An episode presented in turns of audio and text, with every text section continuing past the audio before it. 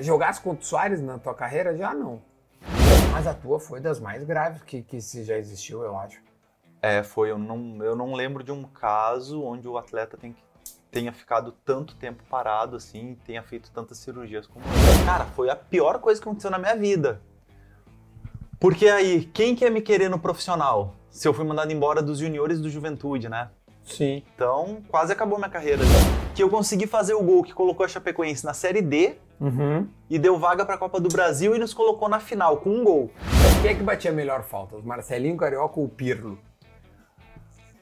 É, Cara, quando ele pegava a bola assim na minha esquerda, que ele me olhava e eu passava, ele metia com três dedos, que a bola saía por trás da zaga, eu nunca vi isso na minha vida. O próprio Mano Menezes, quando veio aqui, falou um pouco lá o início do. do, do, do- É, mas ele não pegou o osso Não, mesmo que a gente pegou, né? E aí eu fiquei fissurado pra entender a- metodologia dele. Uhum. E aí eu comecei a analisar o Sari, né? Eu quero ser treinador, né? Ah, Eu já sou ver. formado na UEFA, né? Eu acho que um dos únicos no, no Brasil aí que é formado na UEFA, já consegui fazer.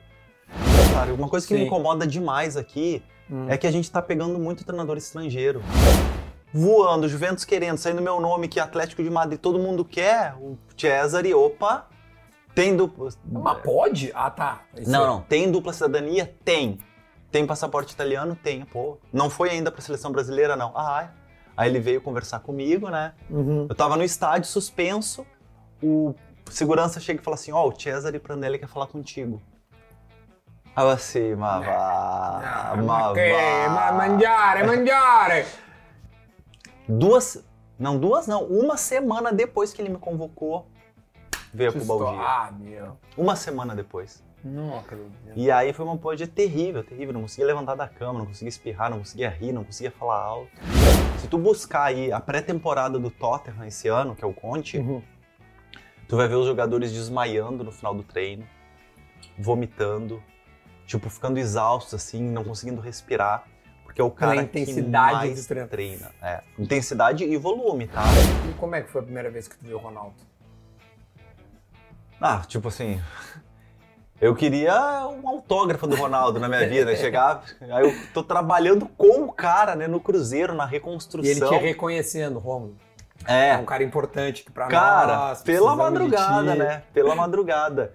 E, cara, eu- e ele me convidou agora, na minha saída do Cruzeiro, ele me fez um convite pra participar da holding dele. Ah, é? É. E. Cara, eu quase vim três vezes pro Inter. Numa Pro delas. Inter? É, pro Inter. Então o pessoal titular tava correndo ao redor do campo, ali a gente tava correndo ao redor do campo. E a gente viu um menino treinar. Cara, eu fiz a pergunta na hora, eu falei, quem que é aquele menino ali? Ele é nova contratação, é um sub-20, o que que Onde é é? que surgiu? E aí os caras falaram, ele só tem 16 anos. Aí eu falei, não, impossível. Fala rapaziada, beleza? Estamos começando mais um assado para. Hoje tem um convidado muito legal, cara. Não sei se vou conseguir parlar italiano. É assim que se fala? Falar italiano. Parlar italiano. Não, mas vamos falar em português. O Rômulo tá aqui, mas antes a gente trocar uma ideia com o Rômulo, que tem muita história legal para contar pra gente, uma carreira é, vitoriosa, mais de 10 anos de Itália, seleção da Itália, e claro, ganhou ano passado com o Cruzeiro a Série B. Eu quero que tu, que está aí do outro lado, se inscreve no canal, que tu não conhece a gente, às vezes o cara dá o play, Rômulo, e não, não se inscreve. Então, te inscreve lá, cara. Vai ser muito bom pra nós, porque aí tu recebe a notificação sabendo que tem conteúdo novo no canal. Então, falei, falei, falei, tudo pra pedir pra ti te inscrever, dá o like aí no conteúdo que nós vamos começar esse assado muito, mas muito especial. Então, depois da vinheta, tem um assado para Romulo.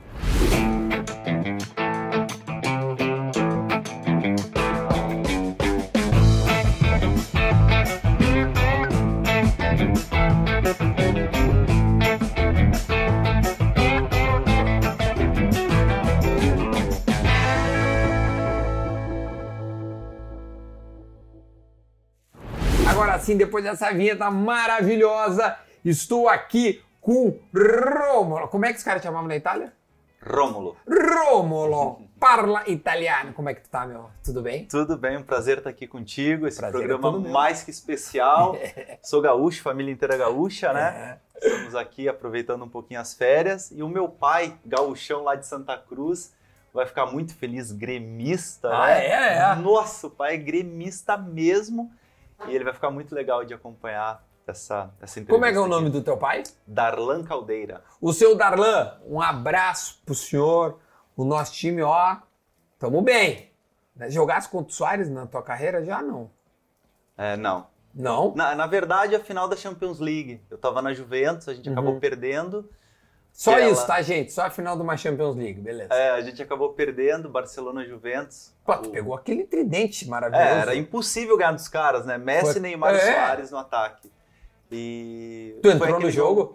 Não, eu tava machucado, né? Por isso que eu falei, não joguei, mas entendi. joguei, na verdade, porque eu tava machucado, eu acabei Entendi. ficando de fora da final. Ah, tu jogou até quando nessa Champions? Até eu joguei a primeira fase. Jogou bem. E qual foi a lesão? Na época? Não foi bem uma lesão, foi uma pubalgia que eu Tu tive. teve pubalgia. Eu É. dei uma lida lá e tu tiveste uma pubalgia bem, bem grave, né? E Aguda. conseguiu se É aguda que chama. crônica, é. E conseguiu se recuperar, né? Consegui depois de um ano e meio. Porra! Eu perdi a Copa do Mundo aqui no Brasil. que eu tu poderia estava... ter jogado. É, eu já estava convocado para jogar. É, o Cesare Prandelli já tinha confirmado isso. Aí acabei perdendo a Copa do Mundo. Perdi praticamente o ano na Juventus, né? Que a gente foi campeão italiano, campeão da Copa Itália e vice-campeão da Champions League naquele ano. Foi um ano quase que perfeito. Caramba, e eu velho. acabei jogando um pouco menos do que eu queria por conta dessa pubalgia. Em um ano e meio eu tive que fazer cinco cirurgias. No pubis. Na, Na- região do, pubis. É. Pra quem não sabe, o pubis, ele prejudica o sexo. Não só o sexo, prejudica para espirrar. Eu tive uma leve pubalgia em um dado momento. E, tia, eu espirrava, eu virava na minha cama, tipo assim, eu tava, tu sabe, eu vou, vou ensinar o pai da rezar missa. Eu tava deitado e queria virar pro lado assim, né, cruzar a perna, e me dava uma dor aqui atrás. E curou, o teu, pelo jeito, foi um agudicíssima. A minha curou depois de seis meses só fazendo core training, né, reforço de abdômen. Sim. Eu cheguei a ir no médico para ver se faria uma cirurgia. Ele disse: Olha, dá para fazer o conservador, tu não é profissional, fica fazendo core, uma hora vai passar, porque pubis é assim. É horrível, é uma lesão que é uma patologia, na verdade, não uma lesão que ninguém sabe ainda como tratar ela. E eu tentei é, de todas as formas antes de fazer uma cirurgia recuperar, não consegui e tive que fazer cinco cirurgias. As cirurgias não resolveram também o problema, né? Até que eu conheci um cara na Itália, se chama Marco Colla, ele é especialista em pubalgia e a gente conseguiu fazer um ótimo trabalho, graças a Deus encontrei ele e consegui me recuperar. Mas a minha foi assim, eu já não conseguia falar num tom de voz alta, eu não conseguia dar uma risada, é, gritar então, espirrar quando eu tinha que espirrar era um, um sacrilégio terrível. gigante. Foi assim, foi terrível Mas ela mesmo. começa de que forma? De várias formas. Na verdade, a pubalgia ela começa mesmo quando a zona é, lombar tá fraca. não é ela- o core, não é o abdômen, é a parte É, frontal? na verdade é o que todo mundo acha, mas é o contrário, porque quando essa parte aqui da lombar, né, a região das costas aqui baixa, ela tá fraca, tu acaba forçando mais o abdômen para compensar essa falta de força. Uhum. Então tu acaba forçando demais a zona da, da sínfise púbica, Uhum. com isso vai inflamando, inflamando até virar algo crônico ali, né, agudo. E aí geralmente ataca os adutores ou o reto do abdominal. É, eu me- também me disseram em relação aos abdômen, aos As adutores, adutores. que às vezes, cara, pode ser também teus adutores fracos, porque eles ficam puxando Uhum. a parte e isso também pode dar uma, um- algum tipo de inflamação. É um desequilíbrio, mas é, 90% dos casos começa na lombar. E aí, para as, as cirurgias extremamente invasivas, né? Ah, sim, extremamente. Bom, na primeira eu tive que fazer é, uma um pouco mais leve para tentar voltar o mais rápido possível, porque eu estava na Juventus, né? Uhum. Lá eles cobram muito resultado, performance, então eles não queriam me perder. E aí não resolveu o problema, foi na Alemanha que eu me operei com a doutora Mushavec, muito conhecida. Opera os principais jogadores de futebol, assim, Uhum. até hoje. Uma, uma doutora muito conhecida. Só que não resolveu o problema e aí eu tive que ir para invasiva. Na invasiva, eles abrem aqui o abdômen, entram lá dentro mesmo, aí eles cortam praticamente o toda toda a região do abdômen aqui, né, o reto, oblíquo, todos os adutores, o curto, o médio, o longo, eles tiram tudo, cortam, praticamente eles te deixam sem nada de músculo ali ligado na sínfise púbica, né? Meu Deus. para que tu tenha um alívio, mas ao mesmo tempo, quando cria-se aquela fibrose, né, é, teoricamente, né, na teoria, o teu adutor ele fica um pouquinho mais longo, Uhum. né, porque eles cortaram um pedaço. Então o corpo vai ter que preencher aquilo. Com esse preenchimento, na verdade, ele fica um pouquinho maior para te ter um pouquinho mais de flexibilidade. Isso é muito na teoria. E eles fizeram tudo isso em mim, foi muito invasivo, não resolveu, tive que voltar a fazer uma terceira cirurgia, onde realmente ele tirou todos os músculos ali que ligavam na sínfise pública da parte abdominal, todos os adutores, até quase perto do ânus. Ele falou assim: Eu tirei tudo e ainda tive que cortar um pedaço do osso, Meu Deus, né, que cara. estava inflamado. Sim. E Mas quando aí- ele abriu a. Assim, a visão era, era, era, era feio, assim, o cara não, não, ou era um não, algo... não. Quando ele abriu, não, a visão não era feia, né? Tanto que é, muitos casos de pubalgia é até constrangedor para o atleta, porque hum, muitos doutores, olhando as imagens, principalmente da ressonância magnética, eles não conseguem visualizar nada. Uhum. Então eles, cara, a tua sínfise pública ela tá normal, a gente não vê nenhuma alteração. Se eu fizer em outro jogador, pode ser que esteja muito pior do que essas imagens que eu tô vendo. Então eles começam a achar que é problema psicológico, tá sentindo pressão, que não quer jogar, que quer descansar, que quer viajar para algum lugar, então tá dando migué. Então é bem complicado pro atleta que sofre de pubalgia, porque é, um, é uma Mas é patologia comum, né, diferente, é muito comum. É muito comum. É muito comum. Mas a tua foi das mais graves que, que se já existiu, eu acho. É, foi. Eu não, eu não lembro de um caso onde o atleta tem que- tenha ficado tanto tempo parado assim, tenha feito tantas cirurgias como eu. E a quinta, a, a quarta e a quinta, só pra fechar o sucesso da terceira. É, aí ah, o que, que aconteceu? Aí na quarta e na quinta, a gente foi praticamente a mesma, né? Que a gente teve que tentar fazer uma correção da terceira, tá? A quarta foi praticamente uma correção da terceira. A quinta, eles tentaram mexer no. Eu não sei como fala em português, tá? Porque eu nunca usei essa palavra em português. Acetábulo, que é a cabeça do fêmur ali. Não sei Uhum. como é que fala em português. Em italiano é acetábulo, Acho né? cabeça do fêmur. Vamos É. usar a cabeça do fêmur. É, mas na cabeça do fêmur tem um, um- É tipo uma camada ali, que eu não sei o nome, que eles chamam acetábulo, Uhum. porque eles falaram que estava um pouquinho caído e isso poderia causar uma dor também na sínfise pública. Então a gente teve que Caramba. alterar aquilo. E na, na verdade, assim, ó, quem tem pubalgia não opera. Pois é. Não opera. Porque me procura, porque tem um cara na Itália, tem um cara na Itália que ele é especialista em pubalgia. Eu nunca vi um cara fazer os treinamentos que ele faz, a prevenção. É um cara fantástico, fantástico mesmo. E ele tira a pubalgia com menos de um mês de trabalho intenso. Só que assim, ó, eu chegava no. Se tivesse descoberto esse cara antes, Ah, teria sido tudo diferente. e por que, que tu demorou pra achar esse cara? Porque é difícil, porque ninguém entende de pubalgia, Uhum. né? Mas como é que ele apareceu pra ti? Porque eu tive um treinador que, quando eu estava com a pubalgia, já tinha feito né, alguns procedimentos, o treinador falou assim: Cara, eu conheço o Marco Cola, que ele é especialista em pubalgia, vai nele. Tu já tentou de tudo, vai nele. E aí eu fui realmente o cara é diferente. O cara te curou. É, eu chegava no, é, na clínica dele 8 horas da manhã. Eu saía da clínica dele quase 8 horas da noite. Todos os dias. E assim, é, o trabalho que ele fazia, a gente chegava, ele já nos colocava em cima de uma bicicleta profissional, com capacete. Aquelas bicicletas Uhum. mesmo de ciclista mesmo, profissional. A gente ficava pedalando quase duas horas, né?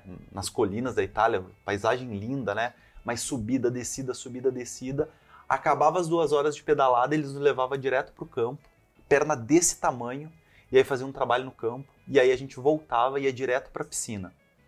Na piscina ele fazia quase que uma hora e meia, duas horas de piscina, um trabalho somente para esticar a parte do abdômen, né, e fortalecer as costas, tudo na piscina, né? Aí imagina que tu tá com a pranchinha na mão assim, ó, bem esticado, para esticar aqui batendo o pé com o pé de pato, assim, ó. 40 minutos fazendo isso. Vai e volta, vai e volta, vai forte. e volta. Muito forte. E aqui alongava toda essa parte que tava, Sim. né? Então alongava toda a parte, fortalecia as costas e me dava força na perna, atrás, Bate, aliviava. Uma... Imagina fazer isso por um mês, todos os dias das 8 às 8. E aí ele tem uns cremes lá especial para desinflamar também que ele colocava. Cara, umas coisas muito legais que ele fazia. Que tecnologia, velho. Porra. É, é. Inclusive ele ele inventou alguns cremes. Ele viajou o mundo inteiro, né? Pegou as principais plantas do mundo e desenvolveu esses cremes. Então tu deitava na maca, aí ele passava muito creme na zona uh, da uhum. sínfise pública, muito creme, assim, ó, ficava ensopado. Uhum. E aí ele colocava esses papel assim em cima do creme, né? E aí colocava mais creme, e aí colocava mais papel, mais creme, para ficar uma camada grossa de creme. E aí ele fechava com papel alumínio, colocava um monte de cobertor em cima e umas placas magnéticas. Ah, sim. E te deixava ali por duas horas, deitado. Aí quando tu tirava, o creme tinha desaparecido, absorvido tudo, né? O corpo absorve tudo. E aí já te dava aquela sensação de alívio que tinha desinflamado. Então imagina, duas horas de Caramba, bicicleta, duas horas de piscina, né? Quase uma hora no campo, né? No, meio desses dois. Duas horas de creme. Aí depois ficava umas três horas na academia. E aí fechava o dia, né? Quase oito horas da noite tu ia para casa. Dormia e no dia seguinte a mesma Não, coisa. tu chegava em casa, dormia, acordava e já ia pra lá. Tu não conseguia fazer mais nada. Mas é um cara que Porra. cura pubalgia. Ele cura pubalgia. Cara, tô... Fantástico. Fantástico. Impressionado com essa história, velho. Olha, a gente teve alguns casos, por exemplo, o, o alemão Adilson, que era do Grêmio, teve pubalgia. Que parou? Isso, que parou. É meu amigão, a gente jogou junto na base do Caxias. Ah, é? É, tem até uma história ele do Adilson. parou. Eu ele, sei, desculpa, eu sei. Ele, ele, ele teve pubalgia e operou. Ele operou, é. Ele parou por causa do coração, causa do coração. né? É. O Adilson, ele era da base do, do Caxias, eu era capitão do Caxias, né? Tinha moral com o treinador na época. e aí, o, a gente ia jogar um jogo importante, o Adilson ia ficar no banco. Hum. E aí eu e mais dois chegamos no treinador e falou: Ah, o Adilson não pode ficar de fora, coloque esse homem a jogar. E aí colocou ele a jogar, ele se destacou, se destacou muito. Daquele jogo ali, ele fez mais uns 5, 6 jogos muito bem. E aí ele veio pro Grêmio, onde se destacou mais ainda, subiu pro profissional. Eu lembro que eu conversei com ele e ele contou. Nem sei se ele sabe dessa história, né? Porque a Eu- gente conversou com o treinador sem ele saber, né? Ah, pode ser que não saiba mesmo. Aí, alemão, é contigo a bronca. Que ele me falou que ele falou assim, ah, beleza, aí eu, eu, eu me dou muito bem com ele já faz tempo, assim. Aí ele me contou uma vez, ele, bah, daí eu cheguei no Grêmio, eu era, eu era meio, meio no, no- ma- mais avançado, né, no Grêmio, recuaram ele. Aí eu chego, camisa 10 é o, é o, o Carlos Eduardo voando. E um pouquinho atrás era o Lucas. Eu falei, cara, não vou jogar nunca aqui. Não vou jogar nunca aqui. Esse de goleiro era um cano. Ah, E aí os dois que seguiram. Mas tia, então tu é de Pelotas. natural de Pelotas. E, e- e tu falou que começou no Caxias. Comecei no Caxias, com 13 anos eu... Eu sou de, natural de Pelotas, né? Mas a minha família, o pai, que tu acabou de falar, Uhum. eles moram em Santa Cruz do Sul. Certo. E a gente saiu de Pelotas, eu tinha 6 anos, aí dos 6 aos 13 a gente ficou em Santa Cruz do Sul. Aí com 13 anos eu fui pra Caxias, pra jogar na Mas- base ah, do pra Caxias, jogar. pra- só pra jogar. é. Foste descoberto por alguém? A gente fez um- uma avaliação lá. Aí eu passei na primeira Aham. avaliação, no primeiro treino ah, já passei. na primeira já passou. Já, já passei no primeiro treino. E aí fiquei lá, fiquei dos 13 aos 17 no Caxias. E aí o rival me chamou, o Juventude. Aí eu fiquei dos 18 aos 20 no Juventude. E aí um treinador, cara, que era meu amigaço, Pericles. Péricles. É. Não é- chamusca. Não, não Péricles Chamusca. É bem conhecido até na região lá de Caxias, treinou Juventude, treinou Caxias. Uhum. E era meu amigaço, eu era capitão com ele no Caxias, fui capitão com ele no Juventude. Aí ele me manda embora, faltando quatro meses para acabar meu último ano de juniores. Rompe teu contrato. É, ele me mandou embora. Mas Mandou embora, quê? uns quatro meses pra acabar, não sei, mandou embora. O até cara, hoje tu não descobriu. Não, o cara era meu amigo, eu era capitão dele, o cara me mandou embora. Ali foi, foi um Foi pra onde daí? Fiquei desempregado, ele mandou embora em Com 20 agosto. anos, cara. 20 anos era pra fazer a transição. Sim, claro. Cara, foi a pior coisa que aconteceu na minha vida. Porque aí, quem que ia me querer no profissional? Se eu fui mandado embora dos juniores do Juventude, né? Sim. Então, quase acabou minha carreira ali. E aí eu fiquei esses quatro meses de agosto, né? Um pouquinho mais, até dezembro, que acabou o ano, Desempregado. desempregado. E mais uns dois meses ainda até começar a temporada, porque não conseguia clube, não conseguia, Não tinha não empresário, conseguia. eu tinha. Pra alguém pra te realocar. Eu tinha um empresário, tinha um empresário que praticamente me abandonou, porque eu fiquei quatro, cinco meses desempregado, Sim. não tinha nada. E aí um cara aqui de Porto Alegre que jogou muitos anos no Inter, eu esqueci o nome dele. Sandro Becker. Será Não. que é o Sandro? Pode Pode, ser. ser. pode ser o Ele é, um Sandro. bom, ele é um bom empresário aí no meio. Jogou Pode ser. Ele tinha alguma coisa pra fora, na Holanda? Eu acho que é mais em Portugal, se não me engano. Cara, eu não sei. Era um cara que era meio famoso, aí eu não lembro o nome. Pode ser que seja o Sandro, não quero falar, não lembro, tá? Tá. E aí ele falou: Rômulo, viu teu DVD, tem uma situação pra ti na Holanda, tu aceita? Eu falei: olha, eu aceito, só tenho que ligar pro meu empresário, que mesmo ele me abandonou, a gente tem um contrato. Uhum. E aí eu ligo pro meu empresário e aviso. Aí ele falou: cara, desculpa, ocorreu um erro aqui dentro da nossa agência, te peço desculpas, nem tinha percebido que tu tava sem clube. Aham. Mas porque eu tinha uma coisa engatilhada na Holanda, né? Aí ele me conseguiu um clube lá em Santa Catarina, metropolitano, fui pra lá, Blumenau, pô. Blumenau. Baita cidade morar. linda, linda.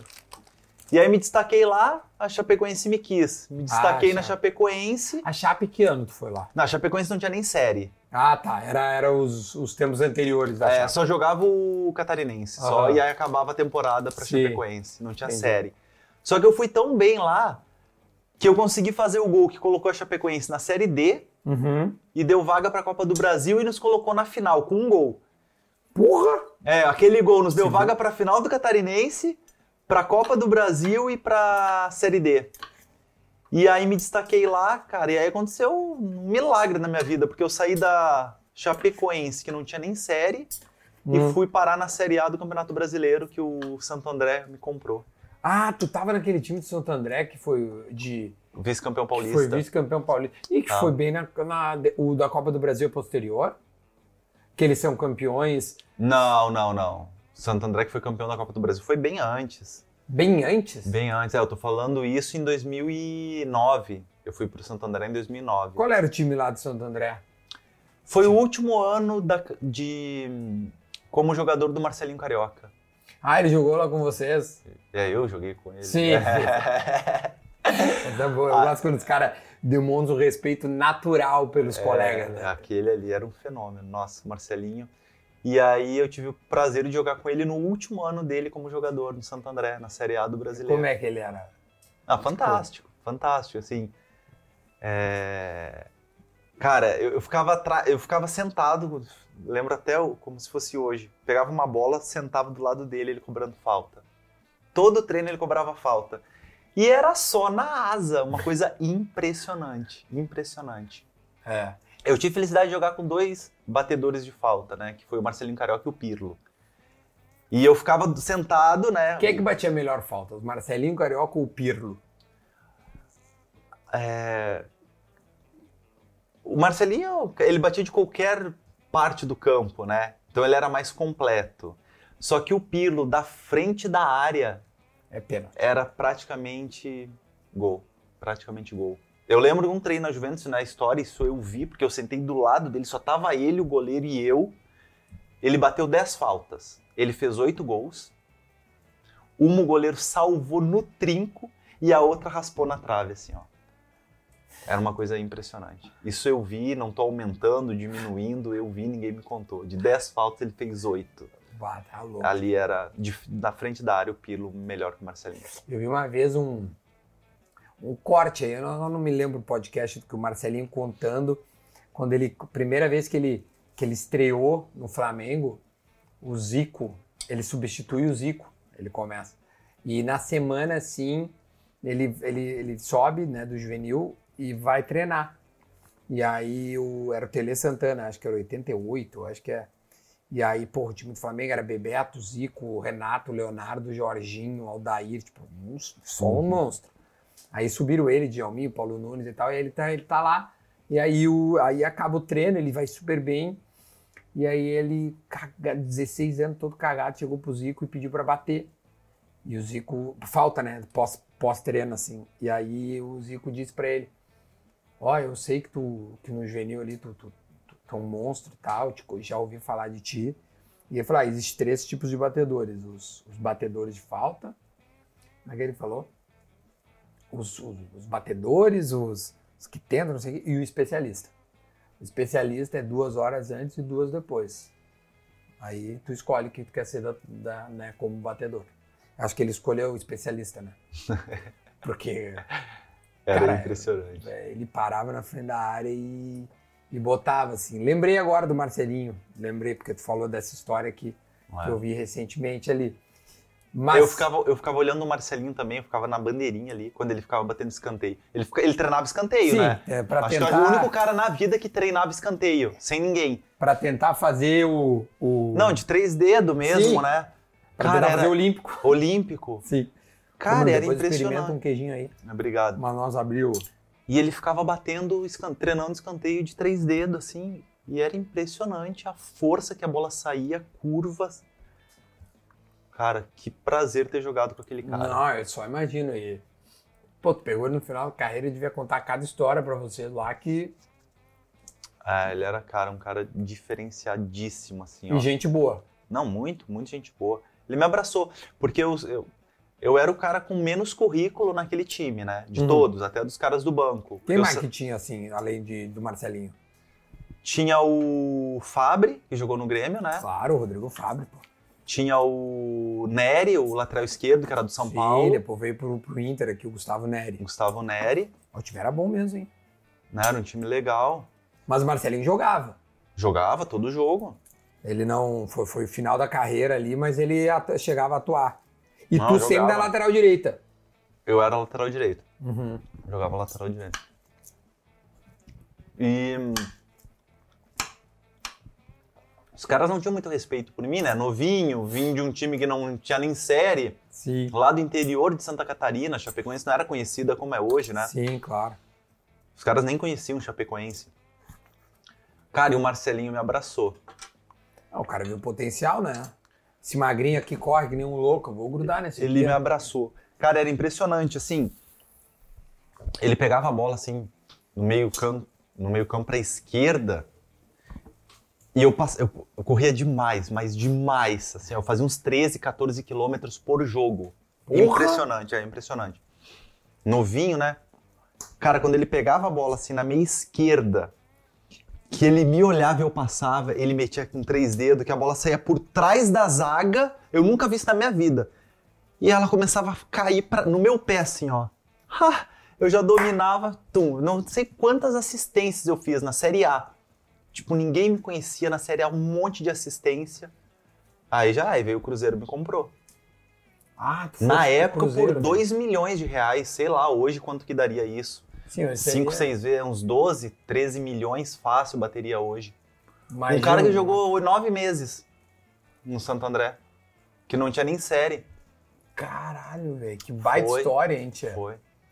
Mas era impressionante, o Marcelinho, uma visão, né? Só que era, era muito legal, porque ele pegava a bola da esquerda, eu sabia, ele vai meter de três dedos pra mim. E eu corria, né? O lateral esquerdo eu nem olhava. Aí a bola passava por trás da zaga, caía assim, ó, lá na lateral E o direita. centroavante do time quem era? Quem é que tu assistia a dar com pau aí e fazia várias assistências? Era o Nunes. Não sei se tu vai Hum. lembrar do Nunes. Meio polêmico, né? Uhum. Lembra? Deu até um caso com o Neymar, que o Mar... Neymar deu... até depois jogou no Santo André mais no final da carreira. É um não lembro. altão. Um altão. Careca. Careca. Ele, ele. Uhum. Fazia gols, cara, meu. Fazia muito bom.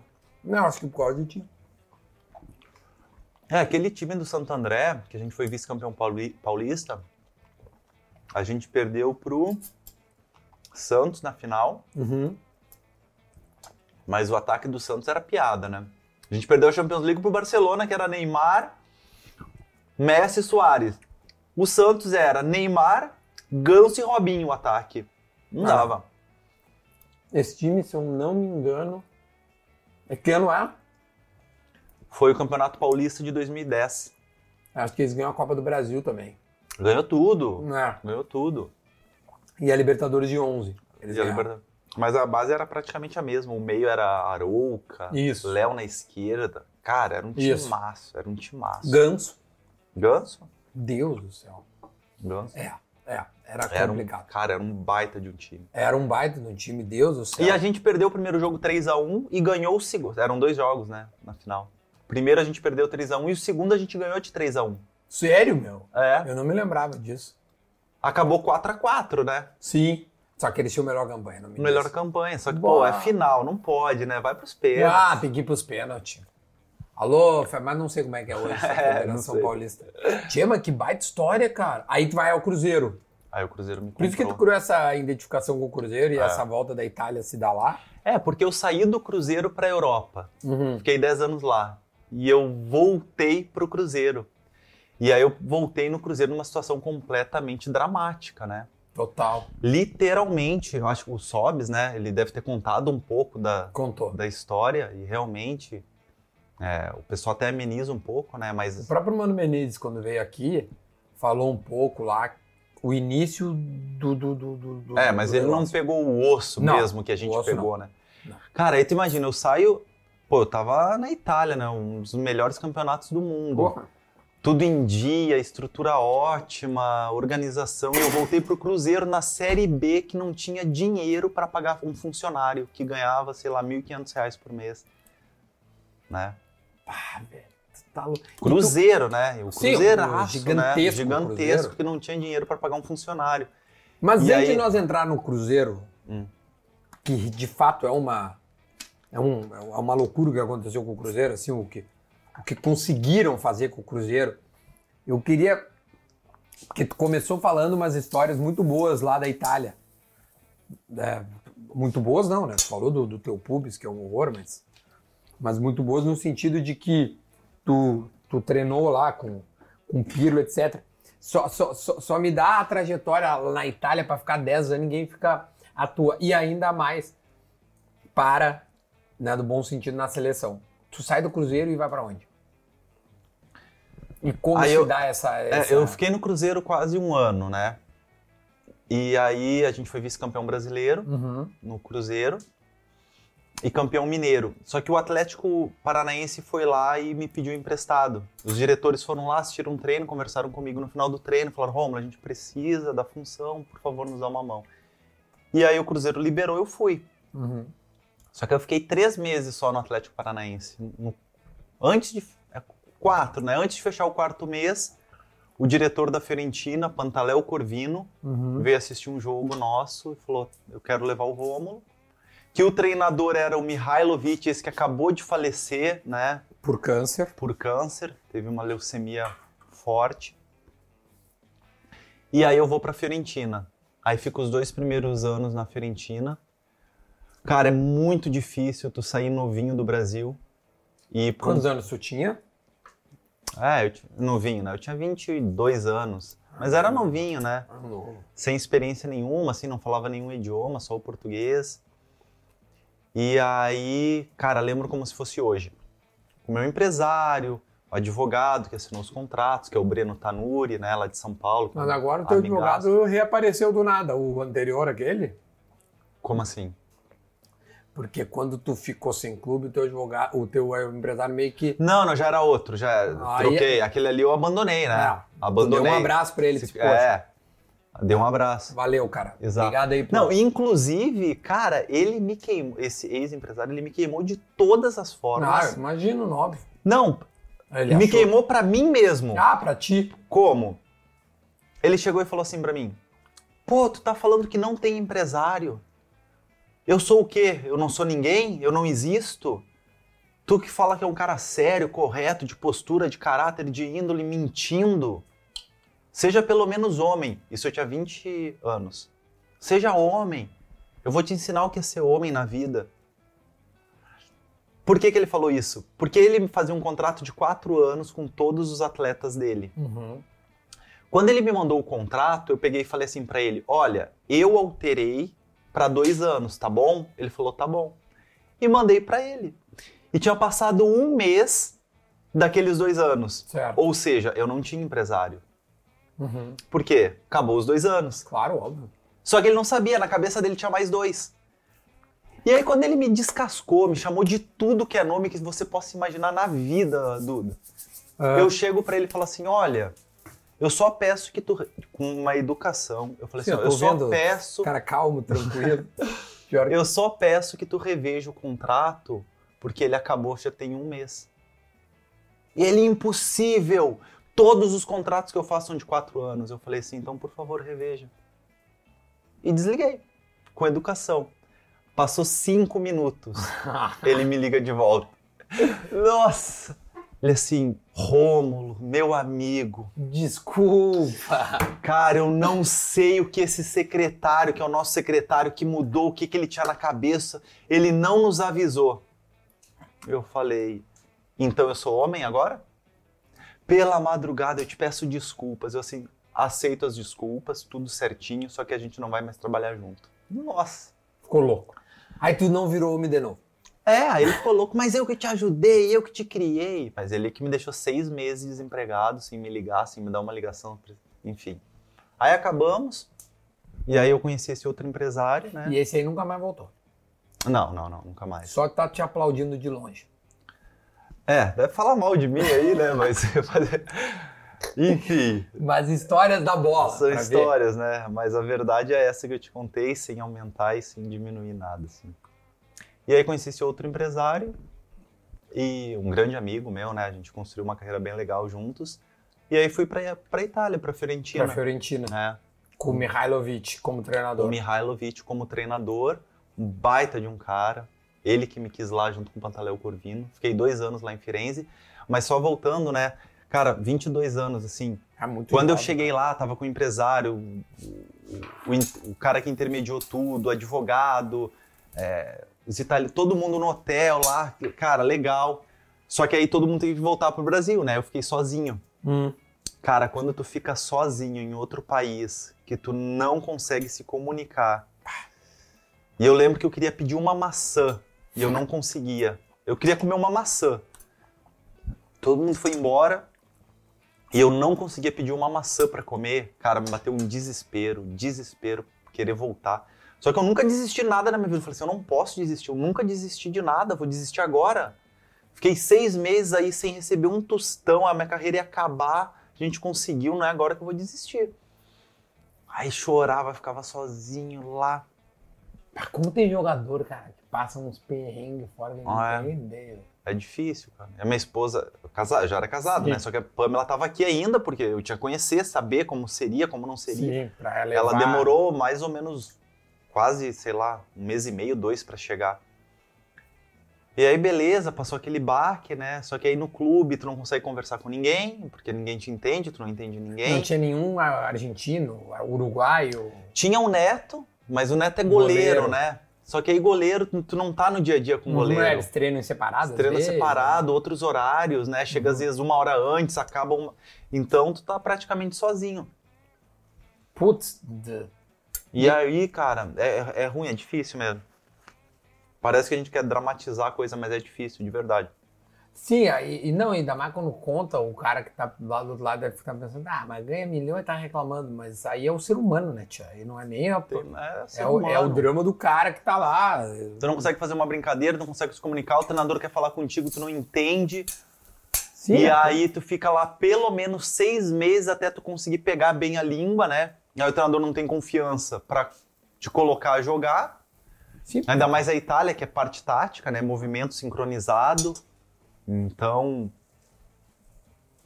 se um centrocampista que eles falam sai, o lateral tem que fechar um pouquinho para cobrir o espaço, enfim, é todo um mecanismo sincronizado, né? E como Só é que que tu tu- conseguiu entender isso, cara? Cara, esforço, eu ficava estudando italiano. Ah, daí tu foi estudar. Eu estudava direto, direto, direto, direto. Aí eu consegui pegar italiano com três meses, já tava bem no italiano. Tia, mas é difícil. Porra. Com 13 meses já Ah, tava olha, bem. eu admiro os caras que falam. Tio, eu tenho 40 quase e não sei falar inglês direito. Não, me viro, mas assim... Mas é o seguinte, mas Porra. tu preci- se tu te largarem lá na Inglaterra, com 3, 4 meses tu vai estar falando quase que perfeito o inglês, porque quando a água bate, não tem. Sim, ali é a necessidade é a de necessidade, a necessidade. O cara precisa, é questão de sobrevivência. É. Ou eu sei falar, ou eu sei pedir meu raio da minha maçã, ou eu tô fudido. É bem assim. E como é que é maçã em italiano? Mela, vorrei una mela. Rovedo remela. pra mim é remela isso aí. É remela. E aí tu conseguiu a tua maçã depois de três meses. Conseguiu. E Aí massa, consegui. e pizza e, e vinho e tudo. E tudo. E pane, eu gosto de pão, pane, aquele Pane, pane. E aí, cara, aí foi muito legal. Só que tem esses seis primeiros meses, né? O Pedro, o Pedro saiu do, acho que do Ah, Fluminense pra Pedro Fiorentina, foi pra né? Fiorentina. Eu até dei uma entrevista agora para um canal importante lá de, Da Itália? da Itália e eles até perguntaram pro Pedro, do, sobre o Pedro, né? Uhum. Por que, que ele não conseguiu na Fiorentina? E Falei, cara, o cara chegou aqui, sei lá, em menos de um ano, vocês já queimaram o cara. Ele não sabia falar, ele não entendia os movimentos da Itália, o mecanismo, a tática, tava se adaptando com a alimentação, cultura. Até alimentação é uma coisa estranha, porque tu pensa, pô, Itália, né? O melhor que existe, né? E aí tu, eu Mas saí muito do... carboidrato, pouca proteína, não? Não, não, é, de- depende. Só que tu vai entender.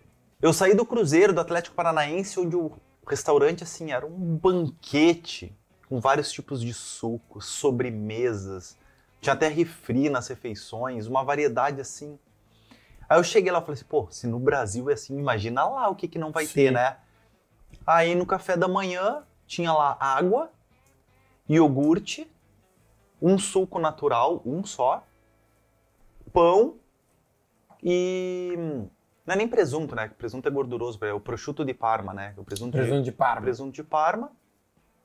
E deu. Tipo, mas tu olha quatro coisinhas assim, tu fala, tá, mas isso é o café da manhã? Esse é o café da manhã.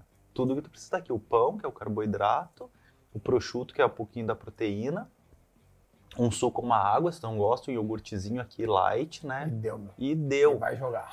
E eu, no almoço era saladas lá, massa e um franguinho. Cara, até tu. E só água, né? Aí não tem nem suco nas pode. refeições, é só no café da manhã que tem suco. É só água. Verdura, essas coisas. É, legumes, né? Verdura Legumes, e salada, né? Mas, cara, é uma coisa assim, ó, comparado ao Brasil, Claro, uma fartura. praticamente a gente passa fome lá. Só Uhum. que aí tu tem que, até tu entrar nesse mecanismo, é difícil, sabe? Alimentação, é, principalmente a comunicação, né? Mas até alimentação, cultura completamente diferente, os treinos. Então, eles tiveram pouca paciência com o Pedro, né? Porque não tiveram Não paciência. tiveram, né? Não, mas teve o. Agora que foi até pra Juventus, o centroavante, que tava. que foi o que tirou, entre aspas. é, Ah, o Jorge, Caio Jorge? Não, é? O- Não, não, não, não. O Caio Jorge foi direto pra Juventus. Ele tava na Fiorentina. Agora ele foi contratado. pra- Agora, não, já faz um tempo pela Juventus. Ah, tá, o Vlaovic. O Vlaovic, exatamente. Vlahovic, sim. Ele era o centroavante da Fiorentina quando o Pedro chegou, né? Sim. E aí os caras meio que. que, que ele, ele ficou É, atrás. mas do- ele é um... é, só que Ele ele- joga ele- muito, esse cara. É, ele é melhor que o Pedro. Ele é melhor que o Pedro. Ele é melhor que o Pedro. Às vezes o Pedro pode. Eu não sei se em fazer Sim, gol, porque ele, ele fez quase 30 gols na Fiorentina, ele já tem uns 15, 16 pela Juventus. Só que ele, é- ele, é, ele é mais rápido, dribla melhor que o Pedro, né? Ataca melhor o espaço. Sim. O Pedro, às vezes, é mais finalizador, assim, né? Enfim, mas Sim, ele, ele é pode muito ser bom. que ele Ele é crie muito mais bom. a situação. É, ele é, que, muito bah, é bom. que a gente tá muito acostumado a ver o Pedro jogar aqui. Eu acho ele. Não, ele é animal, ele é né? impressionante. Assim. Ele é animal. Mas, cara, vocês, assim, os jogadores que ficaram lá, eu acho que também criam um outro parâmetro. Porque, cara, vocês estão no supra-sumo do futebol, né? Uhum. Pô, tu conviveu ali na Juventus com um cara. Acho que o Tevez era o atacante, não? Era, Era o Tevez e o Morata. era Tevez e Morata, olha, o Pirlo. Tchê, era o Bonucci, o, o Barzali e Chiellini. cara, olha, sabe, tipo, essa zaga foi campeã do mundo, Hum. É. né? Tipo, o Buffon no gol. Buffon no Tipo, um gol. cano o time, né, velho? É um absurdo. Evra na lateral esquerda. Imagina, velho, sabe? Campeão do mundo também, né? É. Pela França, ou seja, é só, é só animal no time. Não tem, o time é um absurdo. O Vidal não. É, era o Vidal Era e o. Marquísio. Pogba.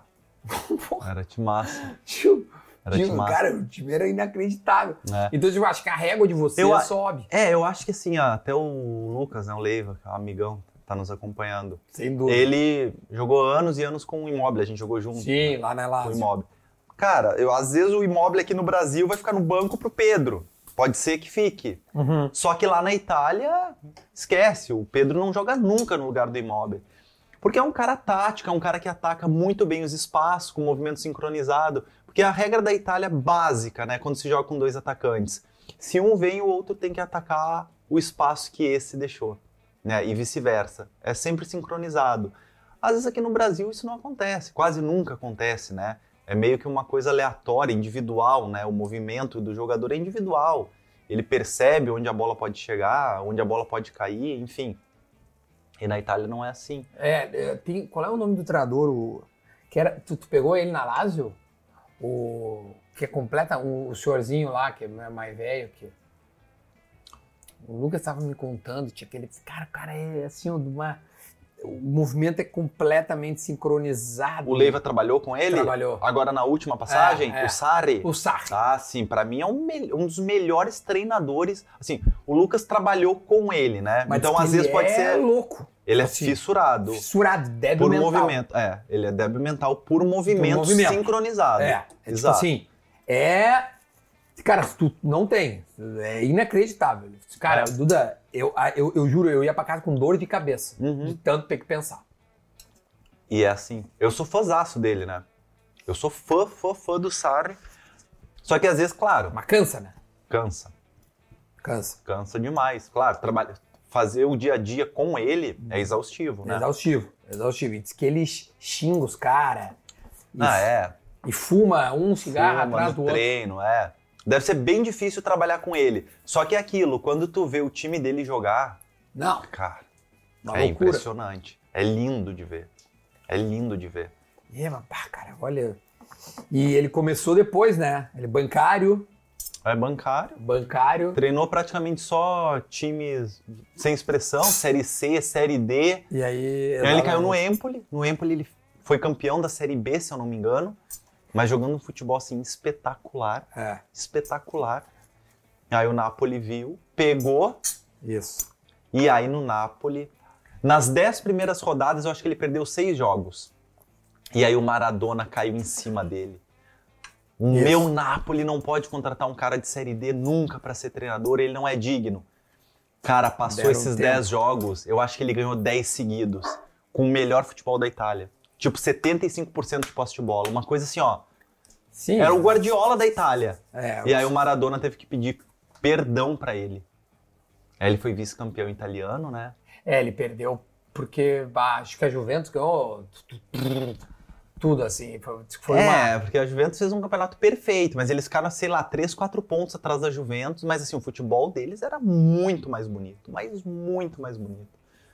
E aí Tu chama não pegou ele na Lazio. Não, não, eu já tinha saído. Já tinha voltado. É, já tinha saído. Não, o Lucas me contou, tipo, coisas. Só que é estressante, né? Trabalhar É. com ele. É o bom de, de- de, né, conversar com você, ser amigo fora do ar, é que assim, a gente sentou pra uma vez na casa do Lucas, ele. E a gente tava, e tava dando um jogo na TV, assim. Tinha Sassuolo e Inter, assim, Sim. de italiano. E, aí vocês, como jogaram lá, né? E, cara, isso aí, eu não sei os caras do Sassuolo, a não ser o Mateuzinho e o Juan, né? Sim. Aí começou, ah, porque esse aqui, porque e o, o filho do Lucas também, né? Porque e o gurizão fissurado. O Pedro, ele, ele sabe mais de futebol do que qualquer outro. Ele Não. sabe o nome de todos os jogadores, Tudo. função, onde já tinha jogado. Isso. Cara, é impressionante. O Pedro Não, é ele tinha que ser olheiro. É. Porque ele ia indicar, cara, qual esse cara? Cara, impressionante. Aí ele começou a contar as paradas, assim. E aí ele, e aí ele começou a lembrar. Daí ele falou, cara, o Sarri, né? Daí ele falou a história do Sarri e tal. Aí ele me contou toda a história do cara. Como ele começou, blá, blá, blá, blá. E aí ele disse que uma vez, cara, ele chegou e começou a dar culpa. Vocês são muito ruins. Umas merda. Começava a xingar os caras. Tipo assim, que ele, o clima era assim, que ele puxava os caras ao máximo, entendeu? Uhum. Para os caras responder. Mas disse que ele era muito foda, assim, mas tinha uma hora que, cara, o cara chegava em casa e disse, cara, alguma coisa acontecendo. Era, era o estresse que ele É, colocava. eu, quando eu falo com o Rafa, o Cabral, o goleiro do Cruzeiro, Uhum. amigaço, Ah, Napoli também, não. no Napoli, pegou ele no Napoli, né? No Uhum. melhor Napoli, eu acho que da história. E como futebol jogado, né? Uhum. É, O Infelizmente ele não agora foi. é líder, né? Agora é líder, né? Mas não joga o futebol que jogava Uhum. com o Sarri. E o Rafa falava assim: olha, eu ficava no banco para ele, eu não jogava com o Sari, mas assim, ó, treinador que tem conceito, base, é o melhor que eu já vi na minha vida. Que é loucura, impressionante. velho. E o Rafa não jogava com ele, né? É difícil, né? Quando o cara Sim, não ser joga, geral- preterido e É. achar bom. ele falou, eu não jogava, mas assim, eu nunca vi um cara treinar tão bem um time. Pra cada arremesso lateral ele tinha uma jogada. Zona baixa, média e alta do campo. Cara, umas coisas impressionantes. Sim, ele trata o jogador como uma, uma peça mesmo. É do mecanismo dele. E tem que estar dentro Não, daquela o que, o que eu função. acho que o Lucas me falou que o conceito dele é de. Acho que é do espaço, não é isso? É só Tu espaço. marca o espaço, tu não marca o cara. É o espaço. É, tu não. Tu não aqui a A gente tem. referência dele é só a bola. É, então acho não que é, é, o adversário. É, eu acho que é isso aí. Então aqui a gente tem a zona, só pra mais ou menos, né? Sim. Eles têm a zona, então. Se- se o cara que cai na tua é tu que marca. Agora, se esse cara vir pra cá, tu não precisa seguir ele. Claro. Então é a zona. Uhum. O homem é homem, às vezes, né? A zaga, ou o centroavante sai. Segue se é cara. homem é homem, segue o cara. É. Ele não, ele é outra coisa. É, e- é, é claro que tem o respeitar Sim. a zona, lógico, né? Porque não, não é Sim, não porque eu tô olhando a bola que eu vou sair da minha função. Ele fica na função dele, mas o, é, o parâmetro que ele usa é a bola. Então, se a bola vai lá pro goleiro adversário, não importa se tem três atacantes, quatro atacantes, cinco atacantes aqui, a linha vai sair para ter uma distância X da bola que ele determina, né? Então, às vezes, a linha tá bem à frente da, do meio de campo. Por quê? Porque a referência é a bola. Então, assim, é impressionante tu. eu- uma vez, por que, que me chamou tanta atenção o Sari? Porque era o primeiro jogo do campeonato italiano, eu Uhum. tava no Elas Verona. E era Elas Verona Napoli, lá em Verona. E aí eu tava de, de extremo, né? A gente tava jogando um 4-3-3 e eu tava bem aberto, alto pela direita. Cara, e a gente é, teve uma saída forte, né? Tipo, um contra-ataque nosso. E a gente vai, faz toda a nossa ação, cruzamos a bola, o Napoli faz um, um contra-ataque. A gente rouba a bola, outro contra-ataque. E eu tava, sei lá, uns 3 metros na frente do meio campo, assim, né? E quando o cara toca a bola pra mim, que eu saio assim, cara, agora campo livre. O bandeirinha levanta. A bandeira, eu, ué, quase no meio campo. Os caras acabaram de sair. Quando eu percebo, eu olho a linha dos caras que tá na frente do meio campo, os quatro. Eu falei assim, não, não, não, não, não, não. O que que é isso, cara? E aí eu fiquei fissurado pra entender a metodologia dele. E aí eu comecei a analisar o Sari, né? Eu quero ser treinador, né? Ah, Eu já sou formado na UEFA, né? Eu acho que um dos únicos no, no Brasil aí que é formado na UEFA, já consegui fazer. E, e agora eu quero fazer o outro, né? Na, na FIDT, lá na Federação Italiana Tu, da tu nem UEFA. precisa fazer o da CBF. Ah, não, da UEFA o peso Sim. é maior, né? Pesa maior, É. né? Tipo, tu nem precisa. É, o da UEFA vale aqui, né? O da CBF não, não vale, vale, lá. nada. É. Uhum. Então eu já sou formado UEFA, então eu quero ser por- porque um- uma coisa, depois eu volto no Sari, uma coisa que me Sim. incomoda demais aqui Hum. é que a gente tá pegando muito treinador estrangeiro. Isso te Cara. incomoda. Me incomoda. Não que isso não seja bom para o futebol brasileiro. Isso é legal. E que bom que eles estão vindo. Eu trabalhei com o Pesolano, que é um baita de um treinador. É. Não me incomoda o fato dos estrangeiros estarem aqui, mas o porquê deles estarem aqui. Uhum. Porque nós não estamos formando bons treinadores brasileiros. Então pode ver, na Série A eu acho que quase 50% dos treinadores são estrangeiros, portugueses, né, uruguaios, argentinos, enfim. Por que não formar o treinador brasileiro? Mas, tia, mas a CBF tem esse curso que todo mundo faz, ela tá formando. O que que tá acontecendo? É, ela, então? ela, a CBF, ah, agora ela começou a formar, né? O curso da UEFA, já- da, Hum. da UEFA na Federação Italiana já existia há muitos anos e ter treinador 10 anos, no máximo. É, Nem no isso, máximo, acho. que nem isso. E, bom, eu, eu lembro que no, no exame final da UEFA, né, que foram quase seis meses estudando para tirar ele, estudando todos os dias, de segunda a sexta, é bem, bem exigente, puxado. é bem puxado. E aí uma das perguntas que caiu no teste para mim foi a seguinte, olha que interessante. O Dunga era o treinador da seleção brasileira, né? Uhum. Aí ele falou assim, Rômulo, o Dunga pode treinar algum time aqui na Europa? Era a pergunta. Aí eu falei assim pra ele, eu sabia a resposta, eu falei assim, ó, olha, eu não sei te responder, eu sei a resposta, mas não sei te responder se ele pode treinar a Europa. Por quê? Porque a regra diz que se um treinador não é, é licenciado EFA, ele tem que ter pelo menos cinco anos como treinador em alto nível em outro país. Ou seja, no Brasil ele teria que ser cinco anos treinador de Série A Uhum. ou da seleção brasileira. E eu não sei se ele já tem os cinco anos como treinador, por isso eu não sei te responder. Uhum. Mas respondendo a pergunta corretamente, é ele tem que ter cinco anos como treinador de alto nível. Aí ele falou, não, perfeita a tua resposta, eu também não sei se ele já tem cinco anos, mas a tua resposta tá certa, né? Aí eu acertei a, a resposta.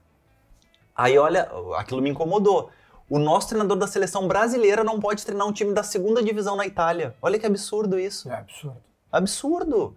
Quer dizer, e a CBF começou a preparar agora, né? Mas a CBF não tem nenhum. de- A licença não é válida ainda na, E- e- na Europa. Tem um peso muito baixo, pequeno, baixo ainda, sabe? peso baixo.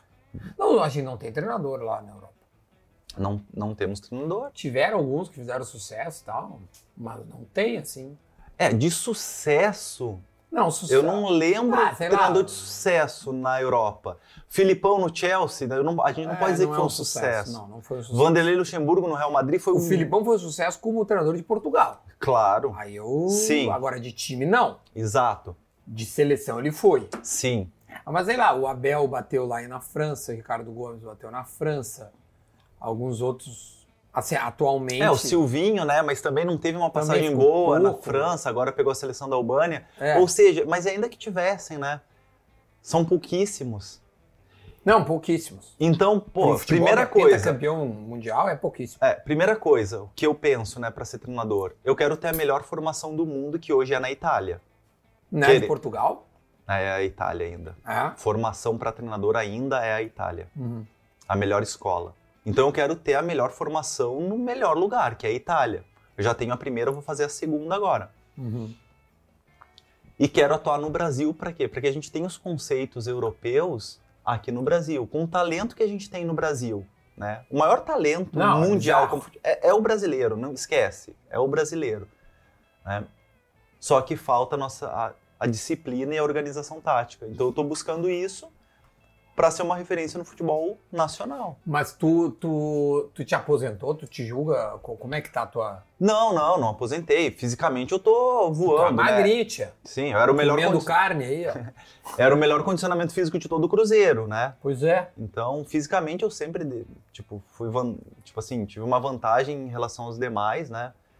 Então eu me cuido demais fisicamente hoje, sem sem medo de errar. Se eu jogasse na dupla Grenal, o melhor condicionamento físico seria o meu disparado, porque eu treino muito forte pra isso, sabe? Tu tá com quantos anos? 35.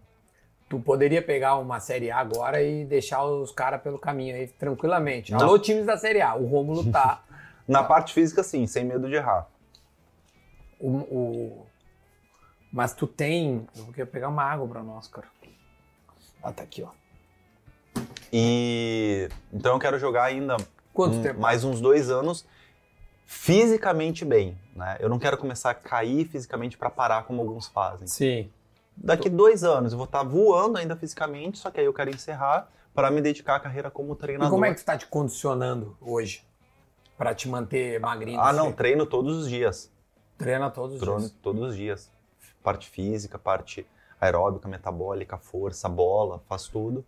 Já, já tô pronto. Eu recebi algumas propostas, principalmente de fora, né? Uhum. Que eu tô avaliando ainda. Porque vai. agora o que pesa também, né, é a família. Família, óbvio. Família, minha, minha filha acabou de nascer. Então a gente tá esperando um pouco. Já tem algumas coisas interessantes, a gente vai decidir daqui a uns dias ainda. Boa. Olha aqui, deixa eu te perguntar, lá na Itália ainda, ah, tu falasse da, da, da Fiorentina, do Verona, tu contou essa experiência com o Sarri, que, que foi bem ri- rica, né? Quem mais que te chamou atenção como treinador que tu ou trabalhou ou pegou como adversário e, e que pra te julgar e- e- essa escola a melhor?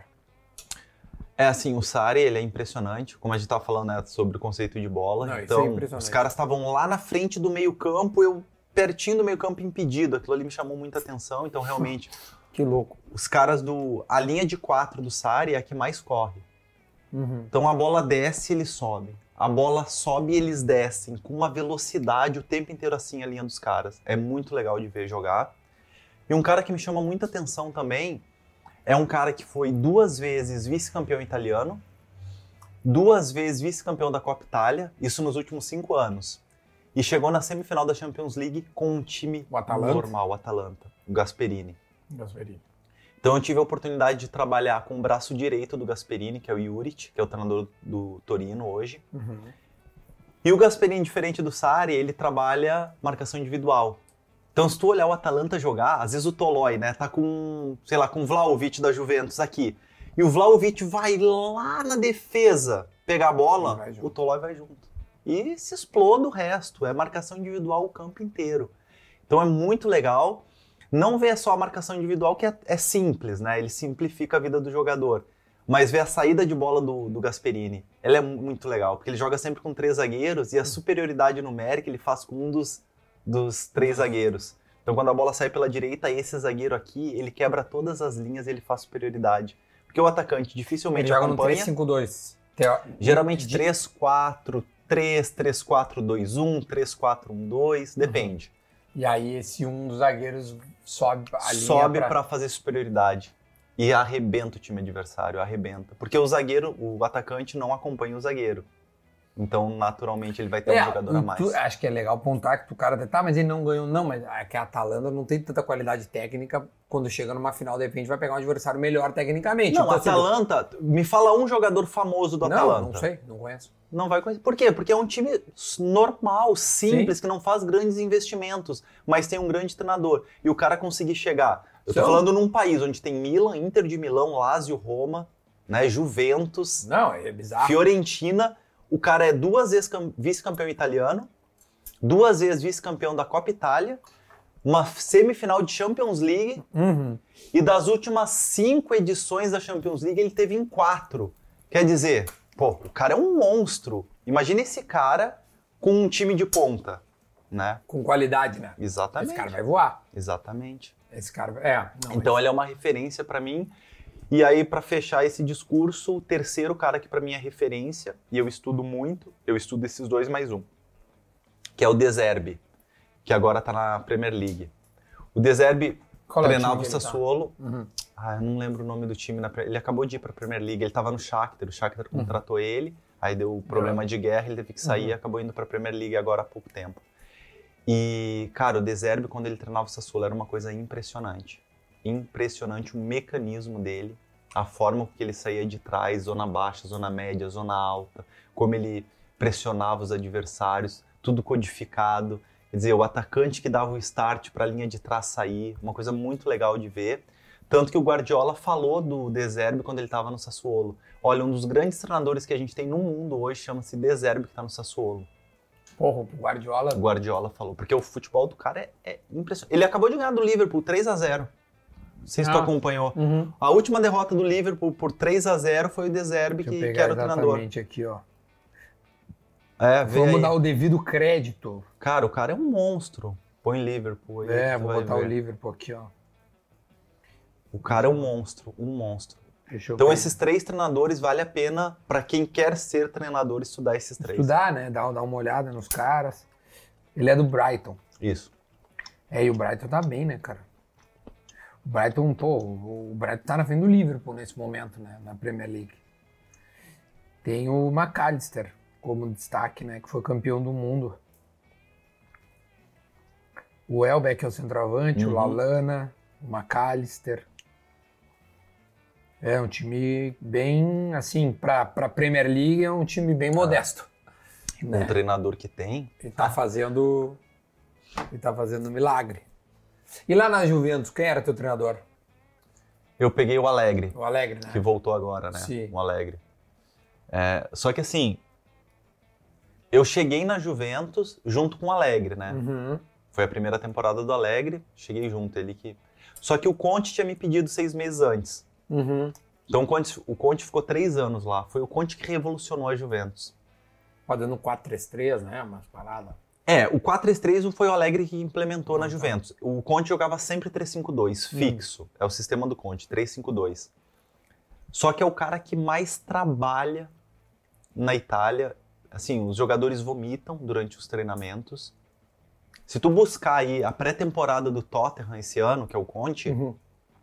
tu vai ver os jogadores desmaiando no final do treino, vomitando. tipo, ficando exausto, assim, não conseguindo respirar. Porque é o Pela cara intensidade que mais de treino. treina. É. Intensidade e volume, tá? Uhum, Porque tem- dois. Eu já peguei treinador super intenso, Montella, por exemplo, que me treinou na Fiorentina. Era um cara intenso, mas durava 50 minutos o treinamento. E E valeu. tchau. O Conte não. É intenso, mas dura duas horas o treinamento. Então é exaustivo. Só que o time dele atropela qualquer um. Então ele chegou na Juventus, que fazia anos que não ganhava nada, ele ganhou três títulos seguidos. Uhum.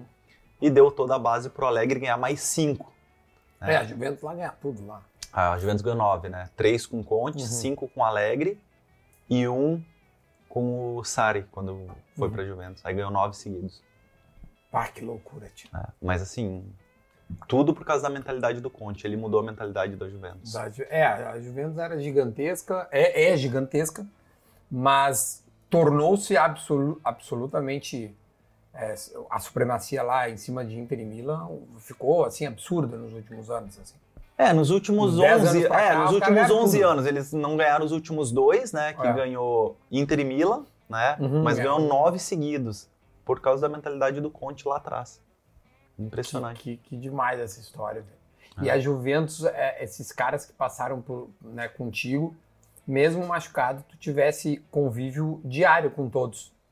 Sim, sim, porque eu fiquei um período machucado, depois voltei, depois machuquei de novo. Mas a gente fazia todos os treinamentos juntos, a rotina diária, né? E foi bom que naquele ano nós jogamos todos os jogos de todas as competições. Porque a gente foi campeão italiano. Chegamos na final da Copa Itália e chegamos na final da Champions League. Então a gente jogou Quantos Todos jogos os dá jogos. isso em, em uma temporada full, assim? Cara, vamos 60 ver. jogos, 70 38 jogos italiano, mais uns 8 jogos da Copa Itália, já vai pra 46. 4. 46, né? 38 mais 8? É. Falou 8, né? É, isso, 46. isso, 8, exatamente. Mais uns. Quanto que deu na Champions League? 13? É, uma final é um só, né? É, 13 jogos na Champions League. 50, 60 e É, jogos. é, uma média de 60 jogos, exato. Vai bastante jogo. Aqui acho que um cara, um time que faz full, isso aí passa de 70. É. É, só que lá é. E reveza muito. Só lá. que lá, o que, que acontece? Parece que são menos jogos, né? Só que são menos meses de temporada. Porque aqui no Brasil começa em janeiro É.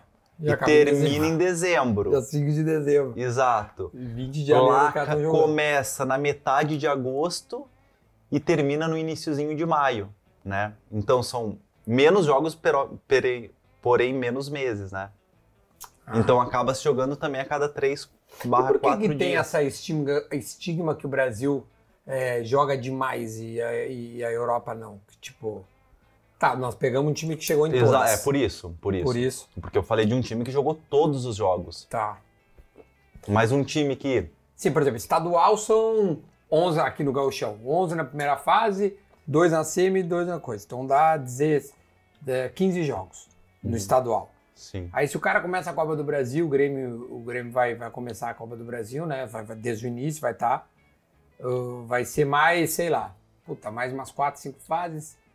Um, mais, mais uns 14 jogos. Não, um pouco menos, vai, 12, porque Põe é, 10 é jogo jogos, único. põe 10 jogos aí. Mínimo de exemplo. 10. É. Então já estamos com 25 Cinco. jogos. 38 num brasileiro. 50 e... Já tá em quase 58, 63. Vai, 63 jogos. É, se ele tiver na Libertadores, ele bate 70. O- a, o- a gente chegou à conclusão que o estadual é o que é o que, que faz com que comece mais cedo e que se jogue é, 12 jogos, 15 jogos a mais, entendeu? É. É, aquela, aquele velho problema, né? Termina com o estadual, só que a maioria dos jogadores depende do estadual. Não seria E justo. os times do interior, é porque Os- lá não, não, tem tô falando time. dos times do interior, né? A É, maioria. porque lá não tem isso, né? Não. Não tem tanto não time tem. pra jogar, né? Não, tem bastante time, só que eles dividem esses times de menor expressão entre um campeonato entre eles mesmo, né? Então, Não É. tem os regionais, zero. não, não tem os É regionais. A, B, C, séries. A. A, B, C e D, né? E depois tem é, campeonatos para que esses times que não têm série possam entrar nas séries, né? Uhum. Então eles jogam entre eles. É uma forma de, de deixá-los empregados, né? Mas sem sobrecarregar o calendário dos grandes, né? É, um pouco mais inteligente, mas agora é tão cultural, né? O gauchão, o catarinense, o É, mineiro. só que se tu tirar, vamos dizer, os times grandes dos estaduais, perde-se É. toda a visibilidade e receita para esses Não, times sem menores, dúvida. né? Então complica a vida de todos esses jogadores que dependem disso, né? E que também querem uma chance de se destacar. É, um- é um discurso bem complicado esse, É. é, um argumento bem, bem complicado. Tia, E deixa eu te perguntar, e como é que tu vai parar na seleção da Itália, cara? É, então, aí eu fiquei dois anos lá na Fiorentina e fui pro Elas Verona. Uhum. Né? O Elas Verona é um time, assim, os brasileiros não conhecem muito, mas é um time de muita tradição lá na Itália, né? Tem uma torcida... O Fernandinho, cara, do Grêmio, foi pro Verona, uma época. Eu lembro, aham, lembro dele. E um time de muita expressão lá, uma torcida apaixonada, uma das melhores torcidas da Itália, É. bem legal. O estádio quase sempre cheio em todos os jogos. Torcida de Alu Blue. Cara, e a gente fez um campeonato lá quase que perfeito. Eu fiz quase 10 gols naquele campeonato, umas Mas de 12 lateral. assistências. Não, não, eu, eu sempre joguei de meio campo. É, pois é. Sempre meio... No Brasil, aqui que eu comecei como lateral, né? Pra improvisar mesmo, que não tinha. Só que aí na Itália eu já fui como, como meio campo, né? Joguei sempre como meio campo. O, Aí eu fiz- o segundo volante, o terceiro do meio. É, esse box to box, É, né? E aí, cara, fiz muito gol na Série A naquele ano. 2013, 14. Muitas assistências. Demais, assim, chamou a atenção dos principais clubes, né?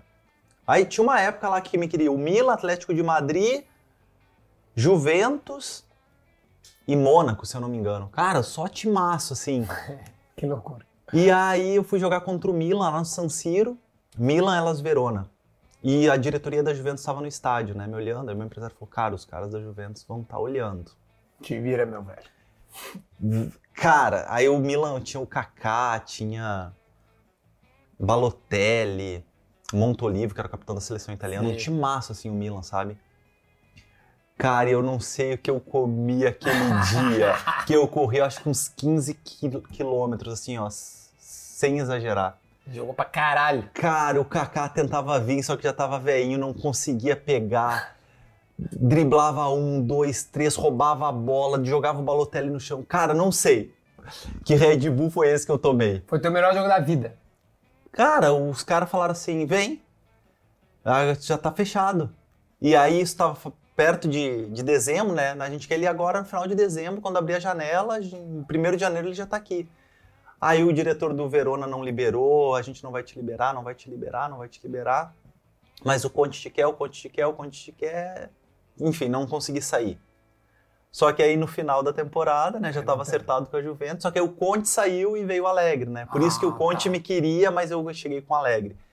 E aí cheguei na Juventus. Só que nesse, cara, como eu, eu tava indo muito bem e era ano de Copa, a seleção italiana não tava muito bem.